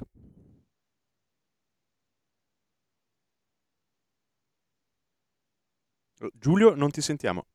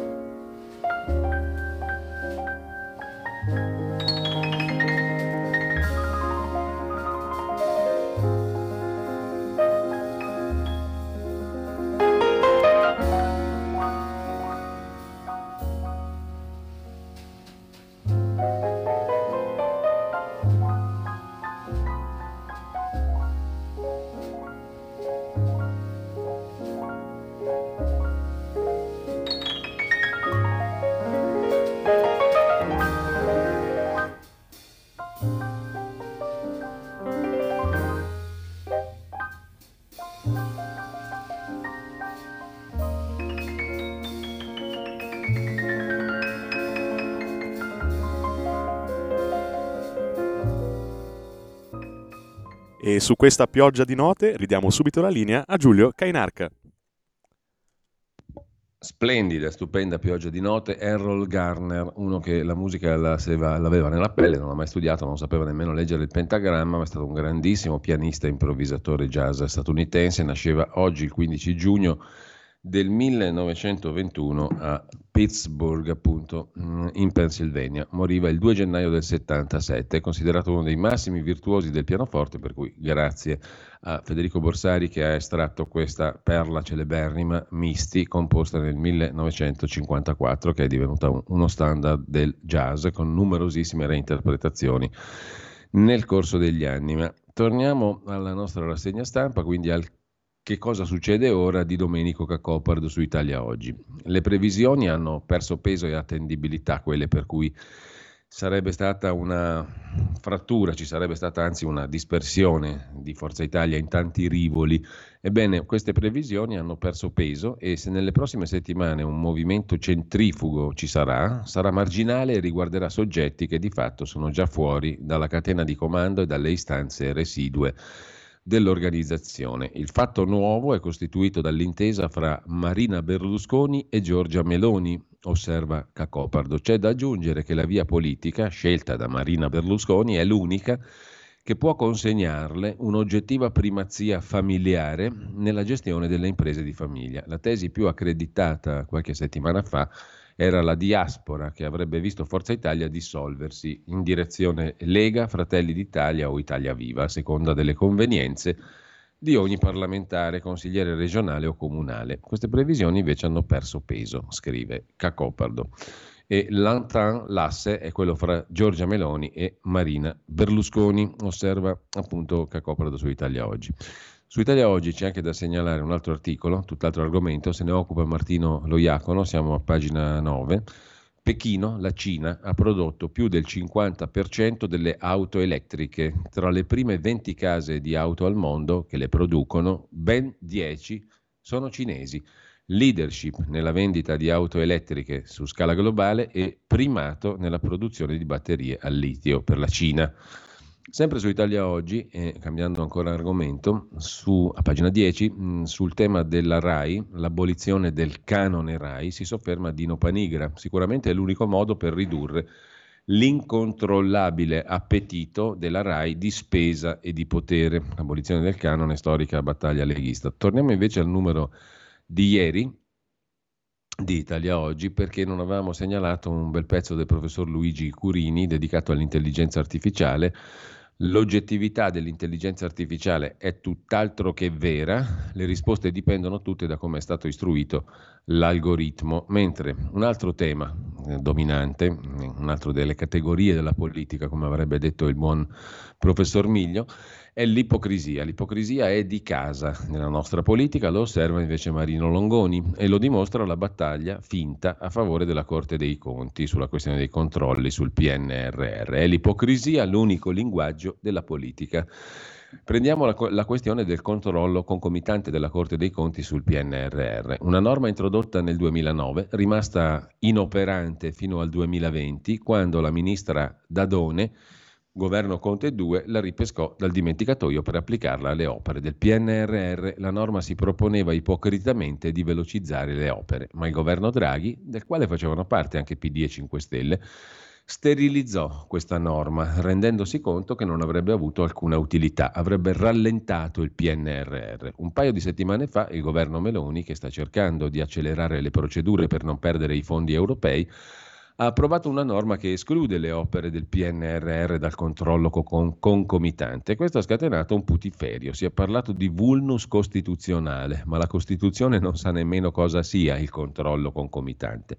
Di volontà del governo di smantellare i controlli di deriva autoritaria. Urla inferocite, giunte da chi, quando era il governo, neanche si è accorto di aver già approvato la stessa operazione, ricorda Marino Longoni, mentre Max Del Papa ieri si è occupato da par suo di Berlusconi, investito da 30 processi che con tutti i gradi diventano 100, ma si sono poi conclusi con una sola condanna definitiva. Se gli avversari si fossero limitati alle critiche serie, ragionate, politiche, per esempio, dove sta la rivoluzione liberale? Annunciata da Berlusconi? Dove sta la ripartizione dei poteri se possiedi o controlli tutto a cavallo tra istituzioni e industria a dimensione pubblica e privata? E invece no. Berlusconi andava odiato con eccessi anche infantili. Lo accusavano di essere dietro alle guerre di mafia, il super padrino che armava Riina e Provenzano. Quante insinuazioni deliranti. Il responsabile dello Stato mafioso da Portella della Ginestra in poi, quando Berlusconi aveva dieci anni. E tacevano sulle infiltrazioni mafiose, sui compromessi mafiosi che coinvolgevano la sinistra, politica, civile e religiosa dei preti di frontiera, a macchia di leopardo nel sud e anche nel nord mafioso. Lo hanno dannato come puttaniere, magnaccia, addirittura pedofilo. In cameretta tenevano il poster di Marilyn Monroe, che era la concubina dei Kennedy. Lo hanno accusato di determinare il peggio della fine secolo nella politica di plastica e poi si sono buttati sul grillismo di schiuma, sulla sinistra di fango. Nella televisione becera e ne hanno adattato tutti gli stilemi, solo in versione progressista, con l'elitizzetto a culo per aria, con le volgarità insulse dei personaggini della sinistra comica. Nello sport cafone e consumistico che però vinceva tutto, solo che ad aprire la strada ai club quotati in borsa, alle società sportive diventate società per azioni, fu una riforma del PDSino Walter Veltroni. Berlusconi, questo è il punto, si è visto scaricare addosso, oltre a 30 processi che contando tutti i gradi di giudizio salivano a 100, con una sola condanna definitiva anche le responsabilità di un tempo che senz'altro lui ha cavalcato, ma che sarebbe arrivato anche senza di lui, perché allo spirito del tempo, lo Zeitgeist, non sfugge nessuno. Davvero le ancelle, le puttane del reo del presidente le ha inventate lui? È la dialettica storicistica, il materialismo storico, il camminare nel senso della storia di Marx che coi tiranni comunisti, da Lenin a Stalin, a Mao, a Pol Pot, veniva esaltato e col sultano democratico Berlusconi veniva maledetto, soltanto con lui. Così scrive Max del Papa, i comunisti non possono cambiare, mentre il nostro Antonino Danna ieri ha notato su Italia Oggi qualcosa di simpatico su Beppe Severnini, in arte Bsev, il giornalista che nel 2023 si trucca ancora da Beatles 61 anni fa. Il 12 giugno Beppe Severnini, a News Hour, prestigioso programma della BBC World Service, si è prodotto in un ricordo di Silvio Berlusconi, esibendo un coraggio di cui non si ha traccia quando lui parla o scrive in Italia. Severnini ha trovato il coraggio soltanto parlando alla BBC. L'opinionista italiano, Severnini, ha detto che Berlusconi ha dato alla gente l'autorizzazione a comportarsi in modo strafottente quando invece aveva bisogno di una firm hand, polso per governare.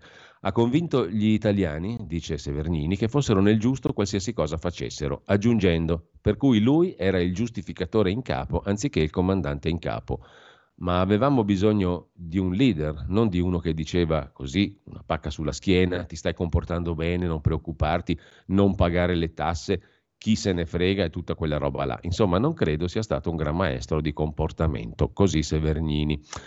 Berlusconi, secondo Severnini, non aveva polso. In effetti, se penso alle poderose personalità di Prodi, Rutelli, Mario Monti, Enrico Letta e Mario Draghi, quello che è andato in Parlamento a fare il Re Sole perché dopo di lui non c'erano elezioni possibili, vabbè, sapete che oggi è il mio onomastico, ho mangiato una sacher torte, niente male. Parliamo di cose più interessanti.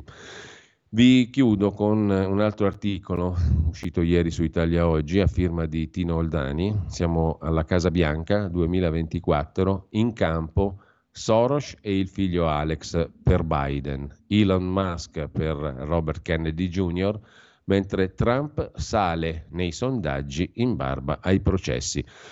La corsa alla Casa Bianca costa centinaia di, migliaia, di, di milioni scusa, di dollari e i grandi finanziatori dei candidati alla presidenza si stanno schierando apertamente come d'uso nella democrazia americana. Il filantropo miliardario George Soros, 92 anni, da sempre tra i maggiori sostenitori del Partito Democratico, ha ceduto il controllo del suo impero da 25 miliardi di dollari al figlio Alex, 37enne, considerato l'erede più vicino al mondo politico democratico e più in sintonia con le idee politiche del padre. Tra il padre e Jonathan, l'altro fratello di 52 anni, la sintonia era finita da tempo per i dissensi emersi su alcune scelte strategiche. Sta di fatto che il figlio Alex, Alex Soros, da alcuni anni ha cambiato i suoi interessi. Prima del calcio e della filosofia, adesso viene la politica. Un altro miliardario già schierato è Elon Musk, patron di Tesla, SpaceX, Twitter, l'uomo più ricco del mondo che ha lanciato la candidatura del repubblicano Ron DeSantis,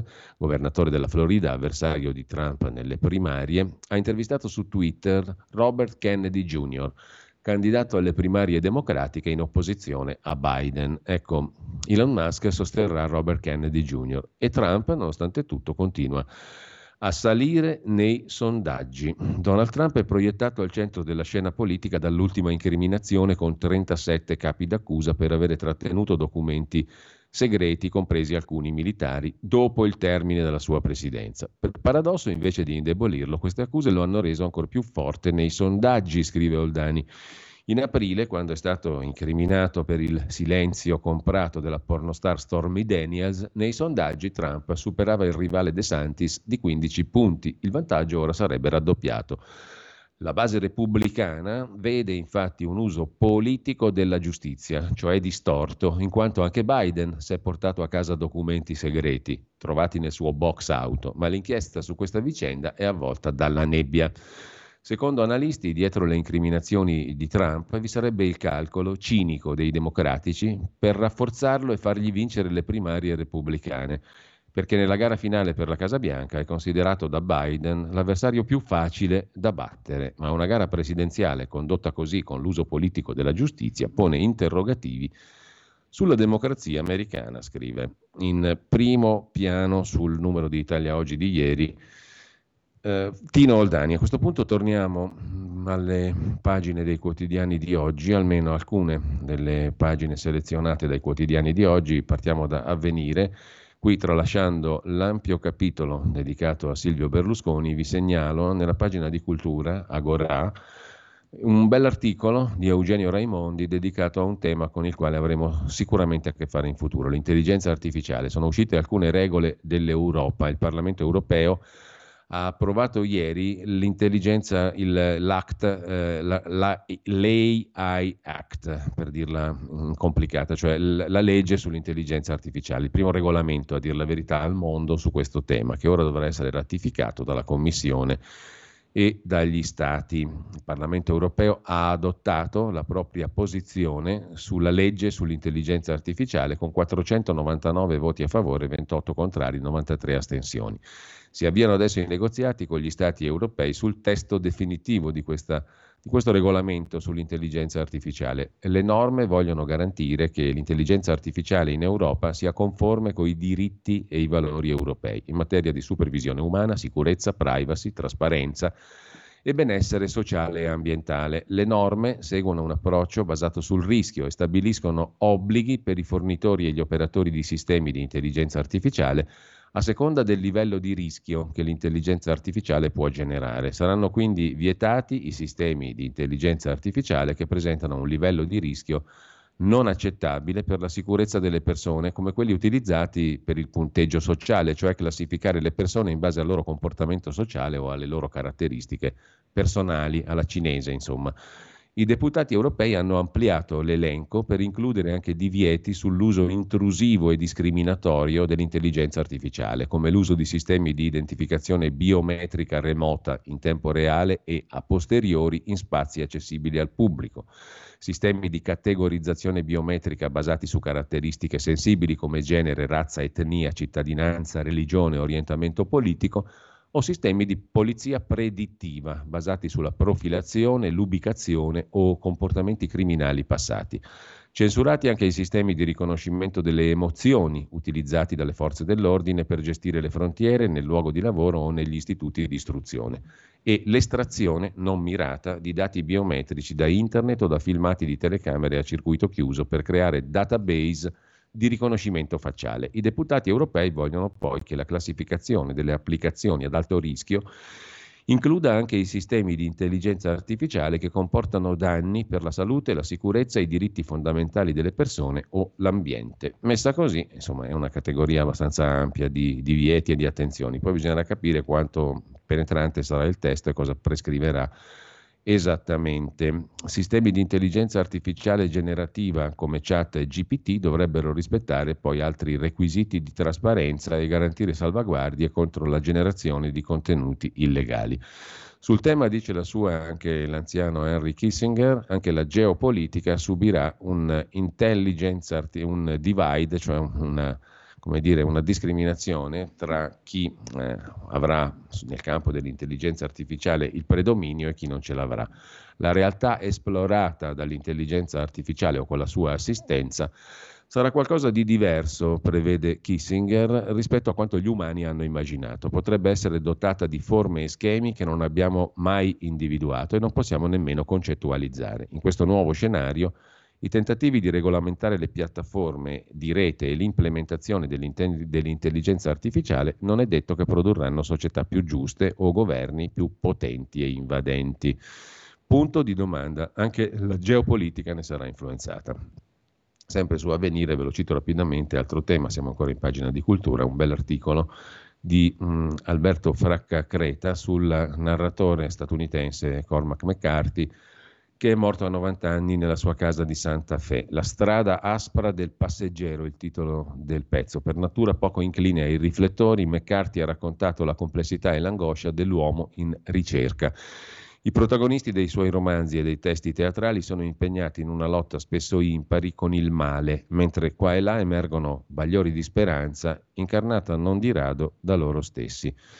La strada è il suo romanzo più importante. L'addio di Milano a Berlusconi invece apre a venire nel dorso milanese. Si raccolgono qui anche i ricordi della gente comune tra lacrime e applausi. L'ultimo saluto delle persone comuni a Silvio Berlusconi. Striscioni, bandiere del Milan, Gagliardetti di Forza Italia.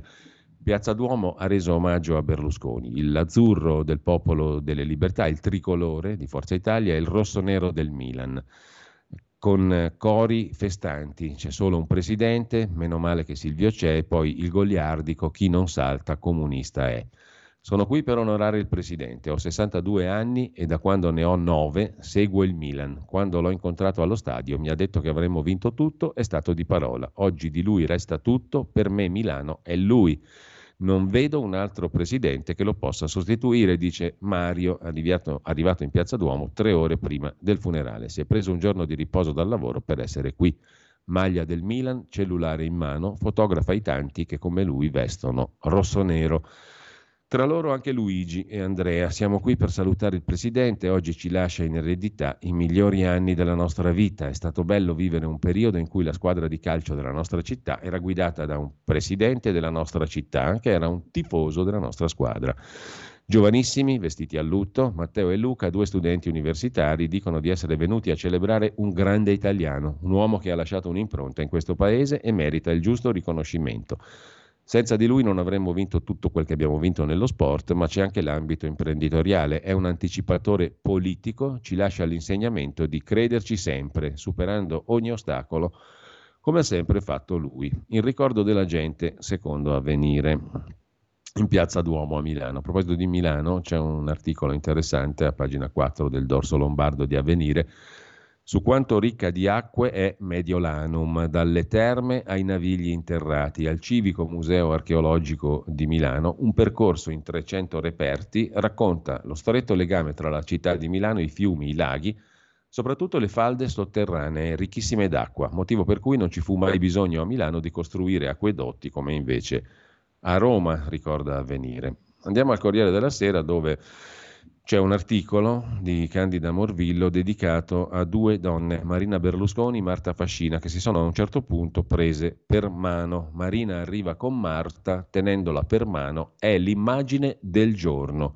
La primogenita Marina Berlusconi e il gesto che promuove la compagna di Silvio, appunto Fascina. Sembrano scene di Succession e quando il feretro scompare nel carro funebre si chiude un pezzo di storia, si apre un nuovo capitolo di famiglia. Tommaso Labatta invece racconta le liti con Bossi e Fini, l'arte di ricomporre, cioè Umberto Bossi, fondatore della Lega, 81 anni che ha raggiunto il Duomo in carrozzina ieri pomeriggio. Così Silvio fece del perdono il suo strumento politico. Vi giuro, sembravano due vecchi amici, disse una talpa che aveva confidato ai giornalisti di averli visti assieme dopo cinque anni in cui se n'erano dette di tutti i colori. Ed era vero. La mattina di giovedì 23 dicembre 1999, in una saletta dell'aeroporto di Linate a Milano, Silvio Berlusconi e Umberto Bossi si lasciavano alle spalle cinque anni di violenza verbale che avrebbe fatto impallidire anche gli anonimi odiatori da social network. Il primo del secondo, dal ribaltone del 94 in poi, aveva detto Pattaccaro, uomo dalla mentalità dissociata, cioè così eh, diceva Berlusconi di Bossi, sfascia carrozze, ladro di voti. Umberto Bossi su Berlusconi si era lasciato sfuggire che era Vanna Marchi, un povero pirla, un ubriaco da bar, piduista, peggio di Pinochet, Berluscaz, Berluscaiser e via dicendo. Eppure la pace ci fu, agevolata dalla mediazione tenace di Giulio Tremonti ma soprattutto resa possibile dall'incredibile propensione di Berlusconi a farsi scivolare addosso ogni cosa, anche l'insulto più feroce, soprattutto se funzionale al raggiungimento di obiettivi politici. Che fosse bonomia vera o verosimile, da venditore nato, o una versione utilitaristica dell'evangelico suggerimento di porgere l'altra guancia, o banalmente la capacità di farsi concavo e convesso confessata una volta a Bruno Vespa, Sta di fatto che Berlusconi ha usato come nessuno in politica l'arte del perdono, scrive il Corriere della Sera.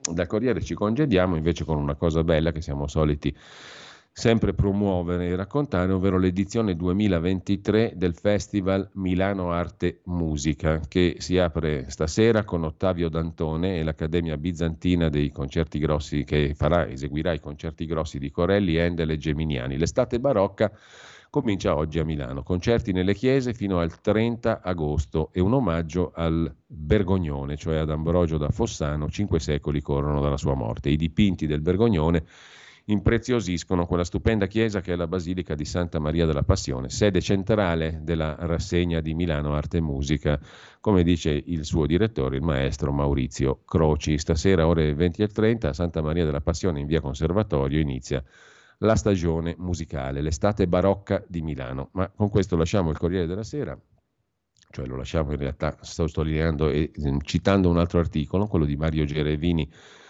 sul futuro imprenditoriale dell'impero Berlusconi. C'è una bella foto, tra l'altro, dei, di tre dei suoi figli, cioè Barbara, Pier Silvio, Marina e la compagna Marta Fascina, ritratti ieri in prima fila durante il funerale al Duomo di Milano. Una bella foto molto espressiva. E mh, sotto questa foto, però, c'è l'analisi di Mario Gerevini sulla questione del futuro degli equilibri di Fininvest, di Mediolanum, di MFE, cioè Mediaset. E adesso al lavoro, direbbe Berlusconi la vita delle sue aziende. MFE, cioè Mediaset, per ritagliarsi un ruolo in Europa. Mondadori che viaggia verso un miliardo di fatturato. Mediolanum che è il gioiello da un miliardo e 800 milioni di capitalizzazione che da solo vale due terzi del portafoglio azionario Fininvest. Al lavoro anche per mettere a terra e trasformare in atti le volontà di Berlusconi quando saranno rese note dal testamento. Il testamento darà la linea da quanto si sostiene alla, da, tra professionisti vicini alla famiglia. Il faro nelle scelte di Berlusconi per il dopo se stesso è in due parole, continuità e compattezza. Ieri in Duomo i figli, che si prendevano per mano, Marina che teneva la mano di Marta Fascina, sono apparsi una squadra famiglia molto compatta, tradotto sul piano della governance societaria vuol dire che uno spezzatino del biscione è molto improbabile. L'idea che Banca Mediolanum possa sganciarsi da mamma Fininvest per avvicinarsi ai tre figli più giovani è un'ipotesi che corre nel vuoto. È evidente che questi sono i giorni delle congetture. Per esempio c'è chi afferma che le fideiussioni di Berlusconi sui debiti di Forza Italia per 92 milioni di euro sarebbero garantite da patrimonio personale e sarebbero materia di testamento. I fatti concreti però li leggerà solo il notaio, dando per scontato ciò che ancora non lo è al 100%, cioè l'esistenza di un testamento. Vedremo. Intanto per la pagina degli esteri del Corriere della Sera Massimo Gaggi si occupa del compleanno amaro di Trump che ora rischia anche in New Jersey, mentre la rete televisiva Fox definisce Biden un aspirante dittatore, insulti al procuratore nel comizio di Trump dopo l'incriminazione. È un terrorista, ha detto del magistrato. Dal Corriere di oggi, lo faccio rapidamente, vi segnalo anche l'intervista a Carmen La Sorella, 68enne, nacque a Matera, è stata conduttrice del TG2 inviata di guerra.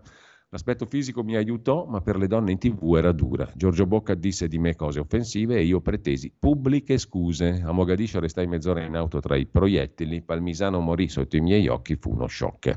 Per ottenere le interviste usavo un trucco al quale tutte le segretarie dei potenti abboccavano. C'è poi una paginata intera sul Corriere della Sera firmata A.P. È una singola persona evidentemente che si è comprata una pagina del Corriere della Sera per dire grazie Silvio. Sono trascorsi molti anni, più di 40, ma non dimentichiamo e non dimenticheremo che con la tua fiducia e la tua lungimiranza ci hai aiutato a spiccare il volo a.p. è la firma di questa pagina intera, questo avviso a pagamento comprato sul Corriere della Sera.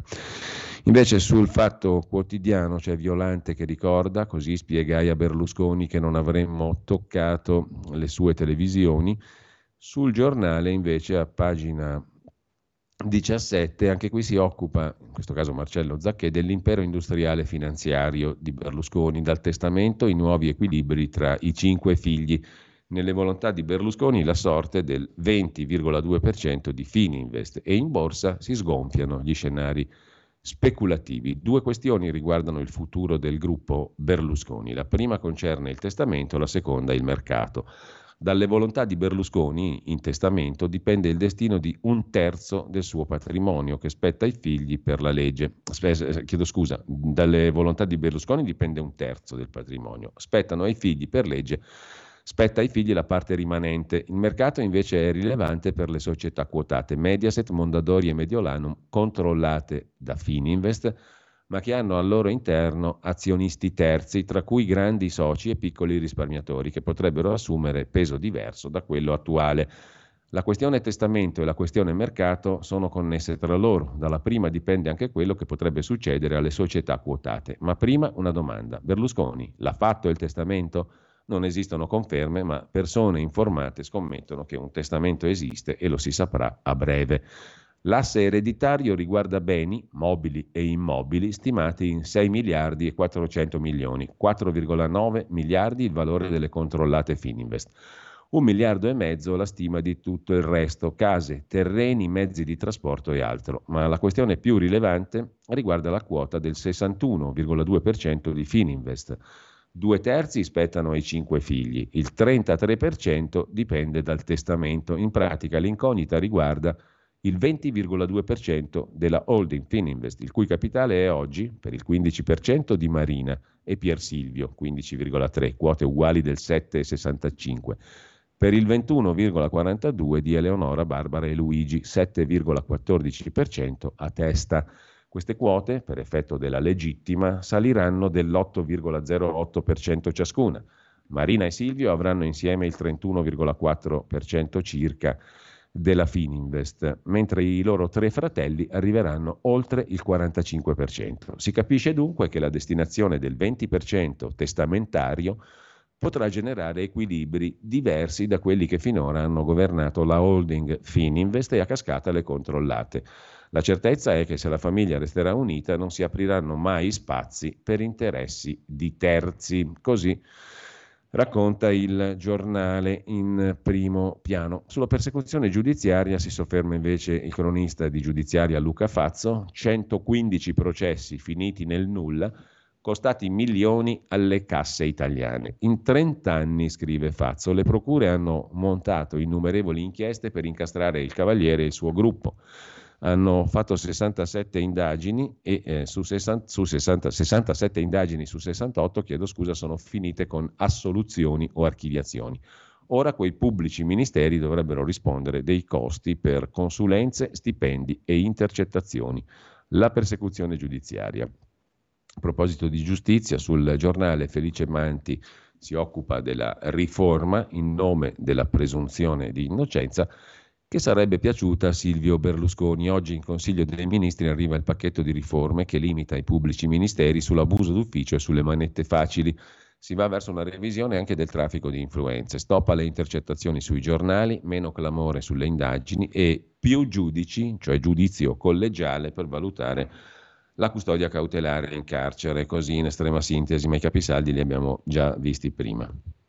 Intanto è stato scarcerato il papà di Cata, la bambina scomparsa Firenze, una possibile esca per i rapitori, perché i pubblici ministeri, scrive il giornale, ritengono che si sia trattato di un sequestro legato al racket degli affitti nell'ex hotel occupato da una quantità di stranieri. Sul quotidiano nazionale, giorno nazione resto del Carlino, c'è un'intervista che ricorda la moglie di eh, Romano Prodi, eh, l'intervista in primo piano è eh, dedicata appunto allo storico amico di famiglia Andreatta, politologo, il quale eh, ricorda appunto Flavia, Flavia Prodi, una vita spesa per gli ultimi, lei era più a sinistra del professor Prodi, dice il politologo Andreatta, era a suo agio all'ONU come alla festa dell'unità. Aveva una personalità ricca e sofisticata. Più volte ha rifiutato la corsa a sindaco. Sul quotidiano nazionale c'è anche, ve lo ricorderete, Luca Traini che sparò a sei migranti per razzismo a Macerata. Non lo rifarei mai più, adesso lavoro la terra e questo lavoro mi sta salvando. Il 32enne condannato a 12 anni per l'agguato agli stranieri. Ero emarginato, dice la mia nuova vita in carcere, Ora coltivo l'orto, produco formaggi, curo animali da cortile, il mio futuro è questo, farò il contadino sotto le insegne della Coldiretti. Su Repubblica invece vi segnalo rapidamente un articolo da Berlino di Tonia Mastrobuoni che però dà conto della Grecia, il pugno duro del premier greco Mitsotakis per frenare i soccorsi in mare. La destra del premier uscente respinge i migranti o li arresta costringendoli a lunghe e rischiose traversate. Il premier greco si giustifica, oggi c'è un governo ad interim, dice, mentre un altro pezzo, quello di Daniele Raineri, è dedicato alla Libia, anzi alla polveriera di Tobruk, il porto dove il generale Khalifa Haftar non sta onorando il patto stretto con Giorgia Meloni. Il 4 maggio aveva garantito alla Premier lo stop alle partenze in cambio di sostegno. In realtà Haftar non controlla le tribù locali che lucrano sui migranti, scrive Repubblica. Anche il generale ha i suoi scafisti, ma ora vuole bloccare i flussi in cambio di soldi dell'Unione Europea. Per quanto concerne invece Giovanni, eh, chiedo scusa, per quanto concerne Urbano Cairo, se ne occupa Giovanni Pons, che è esperto della materia telecomunicazioni da tanti anni su Repubblica. Urbano Cairo sta sognando Mediaset con Rizzoli Corriere della Sera, ma si trova davanti il muro di Pier Silvio. Urbano Cairo ha rivelato in tv di avere incontrato tre volte Berlusconi. Nessuna apertura. La priorità di Pier Silvio Berlusconi resta il progetto europeo. Concetto De Gregorio invece si occupa di Marina e Marta. Marina Berlusconi, Marta Fascina, per mano. La primogenita, scrive De Gregorio sulla stampa, e l'ultima fra le favorite, l'unica per cui ha messo infine la fede al dito, sarà stata l'età. Tenete a mente questa immagine, Marina Berlusconi e Marta Fascina che si tengono per mano. Torneremo qui alle due donne che da stamani meneranno la danza. Che nemesi, che testacoda della storia che alla fine siano due donne, per chi delle donne ha fatto strame a detenere l'eredità dell'impero. I maschi alfa dovranno arrendersi. Questa fotografia dimostra, certifica la successione al femminile, un testacoda della storia per l'uomo di potere protagonista del Bunga Bunga, scrive Concita De Gregorio. La cerimonia fa impallidire i funerali della regina Elisabetta e un'apoteosi di vedove truccate per sembrare senza maquillage. La telecronaca live di Canale 5 esalta il fondatore, il legno della bara è lo stesso delle chitarre di Jimi Hendrix. Si diverte così con Cita De Gregorio, mentre sulla stampa c'è un'intervista allo scrittore e giornalista Pietrangelo Buttafuoco. Berlusconi non ha eredi, Giorgia Meloni suo unico successore. Silvio ci ha liberati dalla protervia dell'alta borghesia minoritaria ed egemone. Essere concreti significa amare un popolo per quel che è. Smetteremo di fare la guerra alla realtà. Per la pagina degli esteri, invece, sulla stampa di oggi, Odessa finisce nel mirino dei raid russi, che sono su tutta l'Ucraina, ma missili Calibr sono stati scagliati contro la città di Odessa e la Bielorussia fa sapere abbiamo ricevuto le prime armi nucleari tattiche dalla Russia. In primo piano c'è anche il commento di Lucetta Scarafia sulla stampa di Torino, nella pagina dei commenti, sull'omelia di Delpini, un'omelia sbagliata. Da cattolica ve lo dico, Lucetta Scarafia è anche la moglie del professor Galli della Loggia, altro stimato editorialista del Corriere della Sera. Immagino che molti italiani abbiano seguito i funerali di Berlusconi. Non voglio parlare del tema dei funerali di Stato e della toilette delle numerose signore presenti né delle loro lacrime, ma della cerimonia funebre tenuta in un luogo importante, antico, il Duomo, e il discorso dell'arcivescovo del Pini, al quale è seguito un applauso, mentre il prelato annuiva soddisfatto. Che Berlusconi sia stato anche uomo di spettacolo non giustifica la pioggia di applausi. Applaudire ai funerali è un'orribile abitudine che si è diffusa a imitazione degli show televisivi, ma gli applausi sono destinati al morto. In questo caso è stata applaudita l'omelia. Molto di rado si applaude un'omelia, che è una riflessione, non uno spettacolo, e per di più gli applausi sono stati in questo caso mal riposti, perché l'omelia era brutta, scrive Lucetta Scarafia, intessuta di banalità. Si vive, si ama, si cerca di essere amati, di essere contenti e trattandosi di un uomo d'affari, di fare buoni affari. Che il defunto fosse personalità ingombrante, controversa, che si dichiarava cattolica e credente, ma poi smentiva questa dichiarazione con molti comportamenti, di tutto ciò non valeva la pena parlare. Così anche in questo funerale si è ripetuto quel che avviene in tutti i funerali. I celebranti non parlano mai della morte, non affrontano il tema del destino di una vita umana, che al momento del venir meno appare in tutta la sua grandezza e miseria. Non toccano il tema del giudizio divino, al quale ormai nessuno pensa più, né si mettono di fronte al mistero della morte della persona che giace davanti a noi, mistero che è anche il nostro destino. Niente di tutto questo, scrive Lucetta Scarafia. Meglio stare allegri, amare, essere contenti finché si può e sorvolare sugli argomenti che rattristano, ma il cristianesimo è nato e si è diffuso perché era buona novella relativa alla morte, a ciò che significa, cioè la premessa della grande speranza. Cristo risorto, dicono le scritture, aveva vinto la morte anche per noi che avremmo potuto raggiungerlo. La morte non era più fonte di terrore, ma possibilità di incontro col Salvatore che con il proprio sacrificio l'aveva sconfitta. Tuttavia, conclude Scarafia, Monsignor Delpini ha deciso di non avventurarsi su questi temi desueti e di imboccare il tema dell'obituary di taglio televisivo, come gli applausi hanno confermato. Ha così tracciato una via di fuga dal pensiero della morte per tutti i presenti, dando lui stesso per primo l'esempio. Soltanto il morto, ormai muto, rimaneva lì a testimoniare che qualcosa in questa celebrazione non tornava. Al mistero di ogni morte richiamavano invece i canti bellissimi e tristi che possiamo immaginare non siano stati scelti dal prelato, che avrebbe forse preferito melodie meno funebri. Molti penseranno che Berlusconi si meritava un'omelia simile. Io no, scrive Lucetta Scarafia. Ogni morte richiede rispetto, innanzitutto silenzio, meditazione, anche la sua. Così sulla stampa Lucetta Scarafia. Vi segnalo poi rapidamente sulla verità, Giacomo Amadori, sui magistrati aveva ragione Silvio, lo ha detto l'indagato D'Alema, sfruttando la morte di Berlusconi, il fido Tommaso Labate sul Corriere della Sera fa un assist ad Alema che punge i giudici, ma non dice una parola sull'inchiesta colombiana né sui suoi tanti processi finiti nel nulla.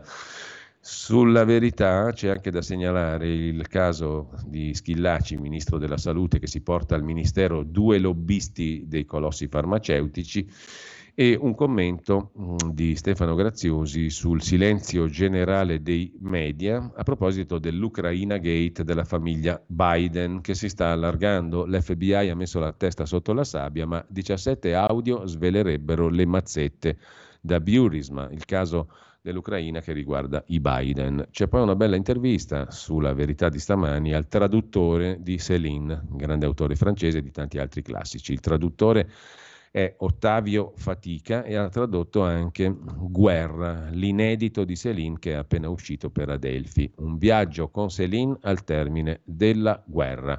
Odiava la guerra, la sua vita è stata una convalescenza infinita dalla guerra. Questo inedito è una prima versione, ma è compiuto. Quando traduco, spiega il traduttore appunto di Céline, Ottavio Fatica, sento la presenza fisica del fantasma dello scrittore morto e combatto.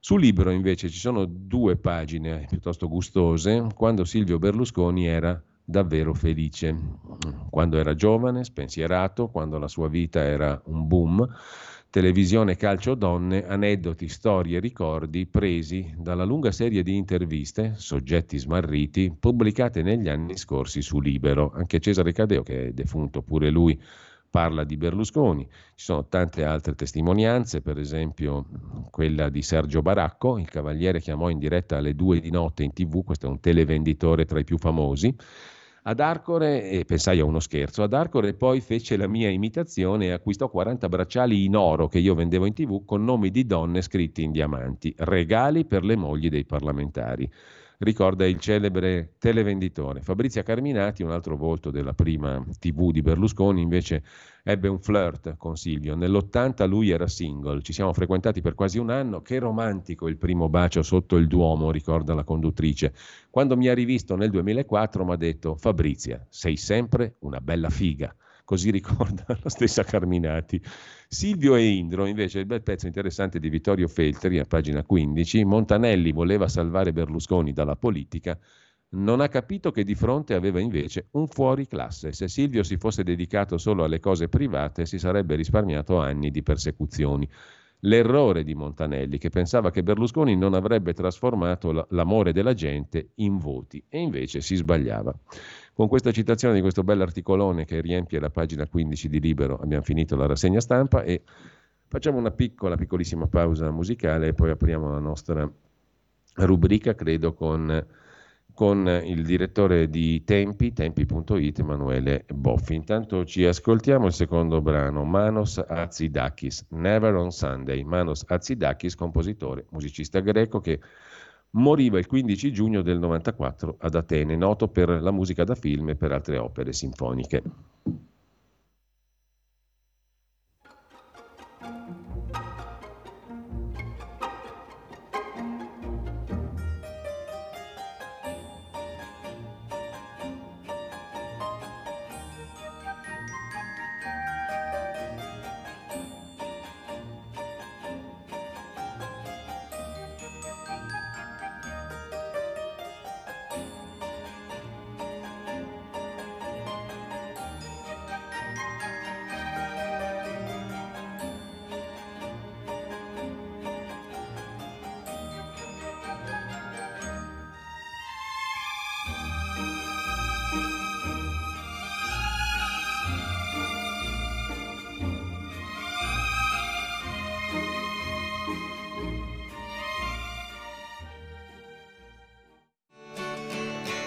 Finestra sul mondo, il mensile Tempi.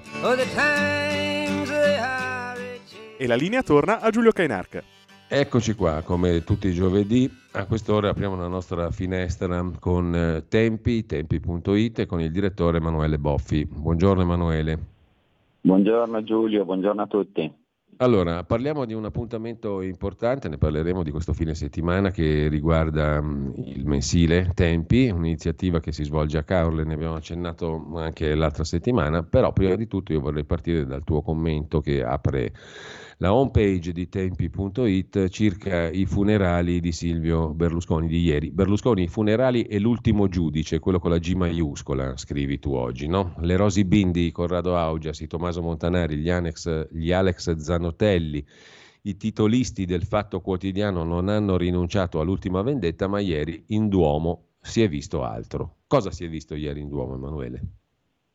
Allora, lì è una ripresa eh, del titolo che ha fatto il giudice quando è morto, eh, che ha fatto il fatto quando è morto Berlusconi, no? l'ultimo giudice, come a dire adesso anche a lui eh, deve affrontare l'ultimo giudice. E io dico ehm, sì, effettivamente il, il, fatto aveva certamente un'altra intenzione, ma il titolo non è sbagliato, cioè adesso è vero che Berlusconi si trova di fronte all'ultimo giudice, il problema che non capiscono quelli del fatto è che l'ultimo giudice in questo caso è, è misericordioso, non è i giudici come quelli che piacciono a loro cioè che sostanzialmente vanno a cercare i reati anche spesso dove non ci sono.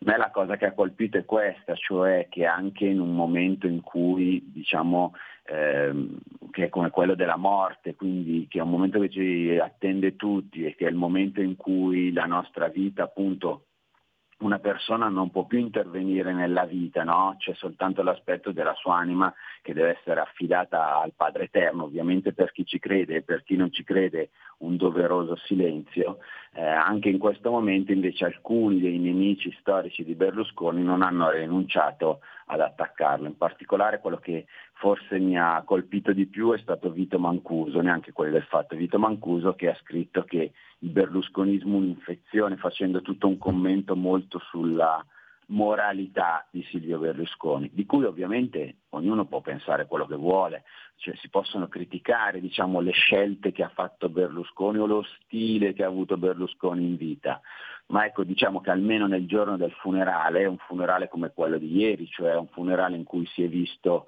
da un lato i canti polifonici gregoriani dentro la Chiesa, le parole che sono state usate, che sono tutte parole di implorazione a Dio perché accolga la sua anima come quella di qualsiasi uomo quando ci troviamo in quella situazione, o e i cori invece fuori che va bene, mm. possono anche un po' stonare, diciamo così, rispetto ai canti polifonici, però sono anche un'espressione popolare, no? voglio dire, cioè io non mi scandalizzo molto di quello.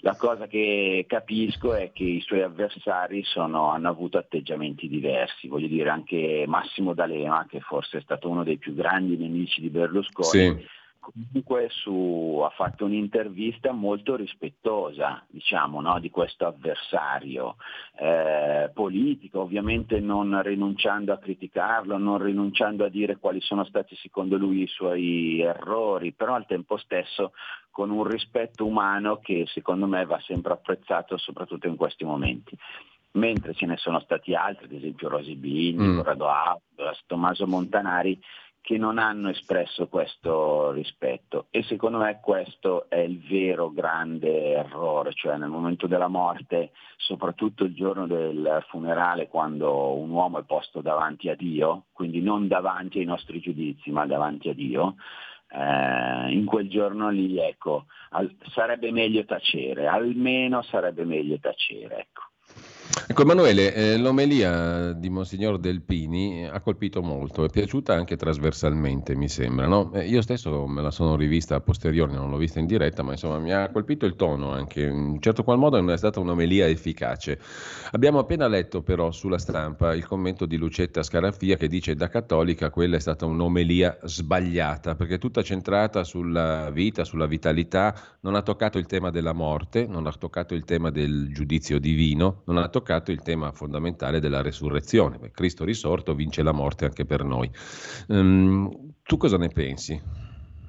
Io penso questo, uh, penso una cosa positiva e una cosa che mi ha meno convinto. La cosa che mi ha meno convinto è che ovviamente eh, Mario Delpini si trovava in una situazione molto scomoda perché eh, comunque la vita di Berlusconi è stato davvero un giro sulle montagne russe, no? cioè è successo di tutto e quindi si possono dire cose molto positive così come su altre si possono eh, esprimere critiche e quindi la sua è stata diciamo così una, uh, una predica in cui non è andato a toccare secondo me intenzionalmente questi aspetti controversi.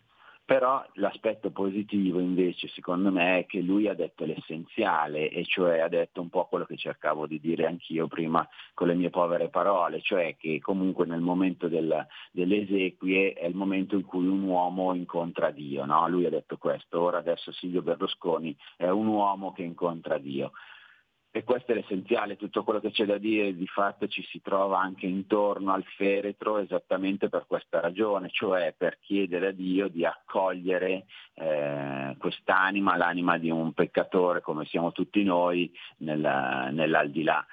Quindi da questo punto di vista in realtà la predica di Delpini mi è piaciuta perché almeno è andata a cogliere la cosa essenziale che si può dire. Poi ovviamente fare la predica alle prediche è proprio l'esercizio secondo me più noioso che sì. si possa esistere. In un certo senso va accettato così, Delpini è un, è un, arcivescovo ma è anche un uomo semplice, lo conosciamo, si esprime in maniera semplice e diretta e questo almeno io l'ho apprezzato molto.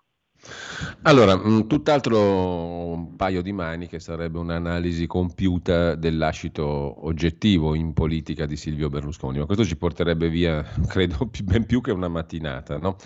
Anche se tutto eh. sommato, diciamo, dei grandissimi propositi, taglio delle tasse, riforma istituzionale, federalismo, tantissime cose sono ancora tutte da fare. No? Sono passati 30 anni, ma tantissime cose sono ancora da compiere da un punto di vista oggettivo, pratico. No?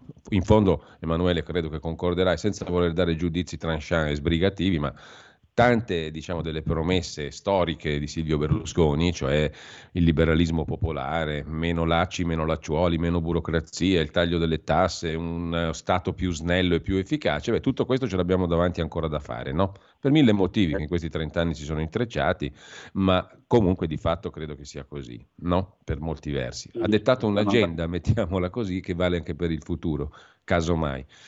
Non so se tu condividi questa opinione, però non vorrei, diciamo, sacrificare in troppo poco tempo un tema molto vasto. Ti chiedo comunque un parere, ma ti chiedo anche di parlarci di ciò che succede questo fine settimana e che è mm, organizzato da, da tempi, no? Mm, una serie di, di incontri e di appuntamenti dove, come, quando e con chi, Emanuele? Allora, eh, Silvio Berlusconi ovviamente in maniera molto telegrafica, sì è vero, quello che ha promesso la famosa rivoluzione liberale, come tutti sappiamo, non, non, si è mai portata a termine. E questo, da questo punto di vista la sua diciamo, esperienza politica non ha raggiunto un successo, successi che ha raggiunto in molti altri campi. Eh, forse come scriviamo in uno degli articoli che è pubblicato su Tempi, le cose migliori col suo stile non da diplomatico ma da imprenditore, le sue intuizioni migliori le ha ottenute in realtà in politica estera, ma qui rimando alla lettura diciamo, dell'articolo. Eh, per quanto riguarda eh, Caorle invece sì appunto questo fine settimana noi... Da domani mi sembra, no? Come scusami? Da domani, da domani a domenica. Esatto, da venerdì fino a domenica abbiamo organizzato questa tre giorni di incontri, iniziamo domani sera con un incontro con eh, il sottosegretario alla Presidenza del Consiglio Mantovano, dove ovviamente parliamo di politica, quindi sabato ci sarà un doppio incontro, uno con Susanna Tamaro che tra l'altro riceverà il premio Luigi Amicone di quest'anno e eh, con Monsignor Massimo Camisasca che discuteranno di libertà. E poi alla sera invece discuteremo di intelligenza artificiale con Massimo Gaggi, l'inviato del Corriere della Sera negli Stati Uniti e un filosofo che si chiama Giovanni Maddalena. E infine eh, domenica mattina daremo il secondo premio Luigi Amicone allo scrittore cinese eh, poeta, giornalista, musicista Liao Jivu e con lui parleremo anche del suo ultimo romanzo documentario che si intitola Wuhan, dove appunto racconta che cosa è successo in Cina durante la pandemia di Covid-19 e soprattutto come il regime cinese ha cercato di soffocare qualsiasi tipo di protesta. Beh, insomma, una, una, serie di appuntamenti molto interessanti. Noi non so se riusciremo a trasmettere quantomeno l'incontro con gli AOGV, però certamente la cosa migliore è recarsi a Caorle, no?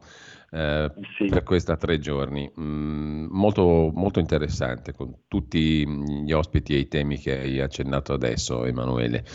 Mm, vedremo se riusciamo a organizzarci in qualche modo qui anche con la radio, non è detto per una serie di motivi, ma se ci riusciamo lo facciamo volentieri. Poi a posteriori magari avremo modo anche di mandare gli interventi mm, successivamente, sì, nelle settimane successive.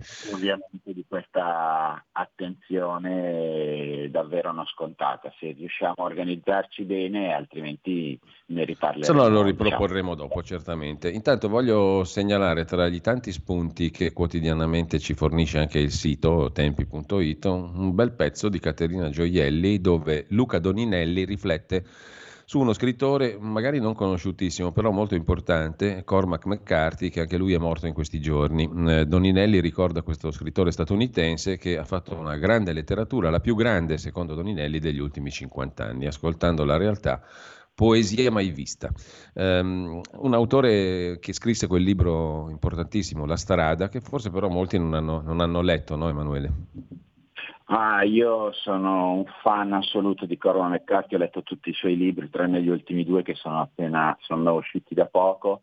Eh, La strada è certamente uno dei suoi capolavori, probabilmente il più bello assieme a Meridiano di Sangue eh, sono, leggete, leggete McCarthy, leggete l'intervista se non lo conoscete a Luca Doninelli, secondo me dice cose molto giuste perché è uno dei pochi scrittori eh, epici, io direi addirittura che ha un linguaggio biblico che eh, scrivevano negli ultimi anni, quindi non è uno scrittore che eh, banale, diciamo così, è anche molto duro, usa parole molto molto precise, descrive situazioni anche molto violente, però tutta la sua uh, opera è intrisa, come dice Doninelli, di un uh, senso del mistero sostanzialmente. Eh, e questo è ciò che la rende unica. D'altronde il più grande critico letterario americano, Harold Bloom, diceva che Corman McCarthy era a livello di Shakespeare. Ora non so dire se a livello di Shakespeare non compete a me, però diciamo stiamo parlando di un autore di questo tipo.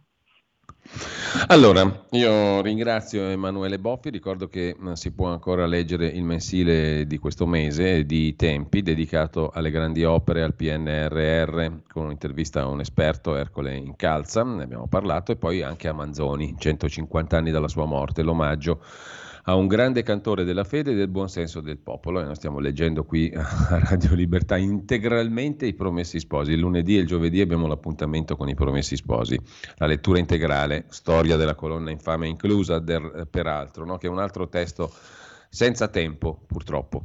Grazie Emanuele, buona giornata e buon fine settimana, era molto ricco tra l'altro. Grazie a voi e un caro saluto a tutti.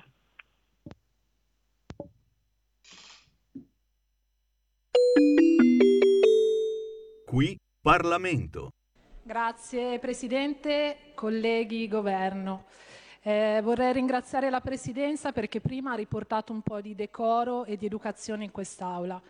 Io vi ricordo che spesso in quest'aula, negli spalti, ci sono i ragazzi, ragazzi a cui noi dobbiamo insegnare il valore delle istituzioni, a cui noi dobbiamo, essere, dobbiamo insegnare l'educazione, dobbiamo insegnare che le idee diverse non devono essere motivo di insulto, di provocazione. Noi dobbiamo insegnare ai ragazzi quello che stiamo facendo, poi i ragazzi valuteranno, ma l'educazione in primis molto spesso manca e forse quell'educazione andrebbe insegnata a chi fa interventi fuori luogo e danno un'immagine sbagliata di questa istituzione.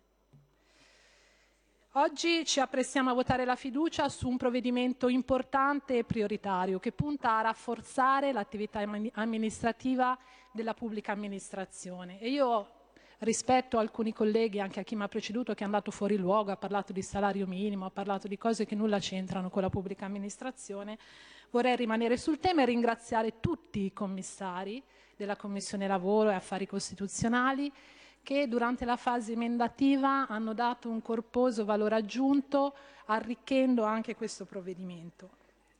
La difficoltà delle, della pubblica amministrazione, se ne parla spesso e ormai da anni. La capacità amministrativa pubblica del settore pubblico in Italia è debole e questa debolezza è diventata ormai un ostacolo insormontabile al miglioramento nell'erogazione dei servizi e agli investimenti pubblici e privati.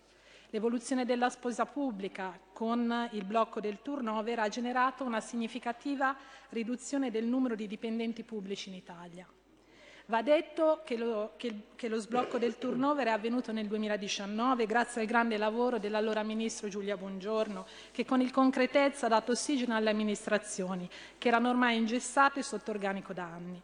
Infatti un primo segnale è avvenuto già nel 2019, con un incremento importante di unità tra amministrazioni centrali, regionali, locali, corpi di polizia, vigili del fuoco e università. Un'attenzione particolare sempre dimostrata dalla Lega per le amministrazioni pubbliche e in particolar modo per gli enti locali. Da evidenziare anche che con l'adesione a quota 100 si sia ridotta sensibilmente l'età media dei dipendenti pubblici, che ad oggi risulta essere però ancora troppo alta, intorno ai 50 anni. Infatti il 55% dei dipendenti pubblici ha più di 55, 55 anni scusate, e di questo 55% il 16,3% ha più di 60 anni. Solamente il 4,2% ha meno di 30 anni. Ho sentito anche un'altra dichiarazione di un collega che mi ha preceduto nell'intervento. Non è cambiato nulla rispetto ai governi precedenti. Colleghi, il vero cambiamento è nei contenuti e lo motivo. L'obiettivo prioritario di questo decreto è quello di mettere al centro il capitale umano, un capitale umano di cui tutti parlano, ma viene, è stato, non è mai stato considerato abbastanza. Quel capitale umano che è formato dalla grande famiglia dei dipendenti pubblici che vanno sostenuti e vanno supportati in questo grande processo di cambiamento portato anche dalla pandemia e col PNRR che ha cambiato il tipo di lavoro, ha cambiato le mansioni. Noi dobbiamo riqualificare il personale già esistente, dobbiamo portare avanti un importante processo di ricambio generazionale. E... Qui Parlamento. Avete ascoltato la rassegna stampa.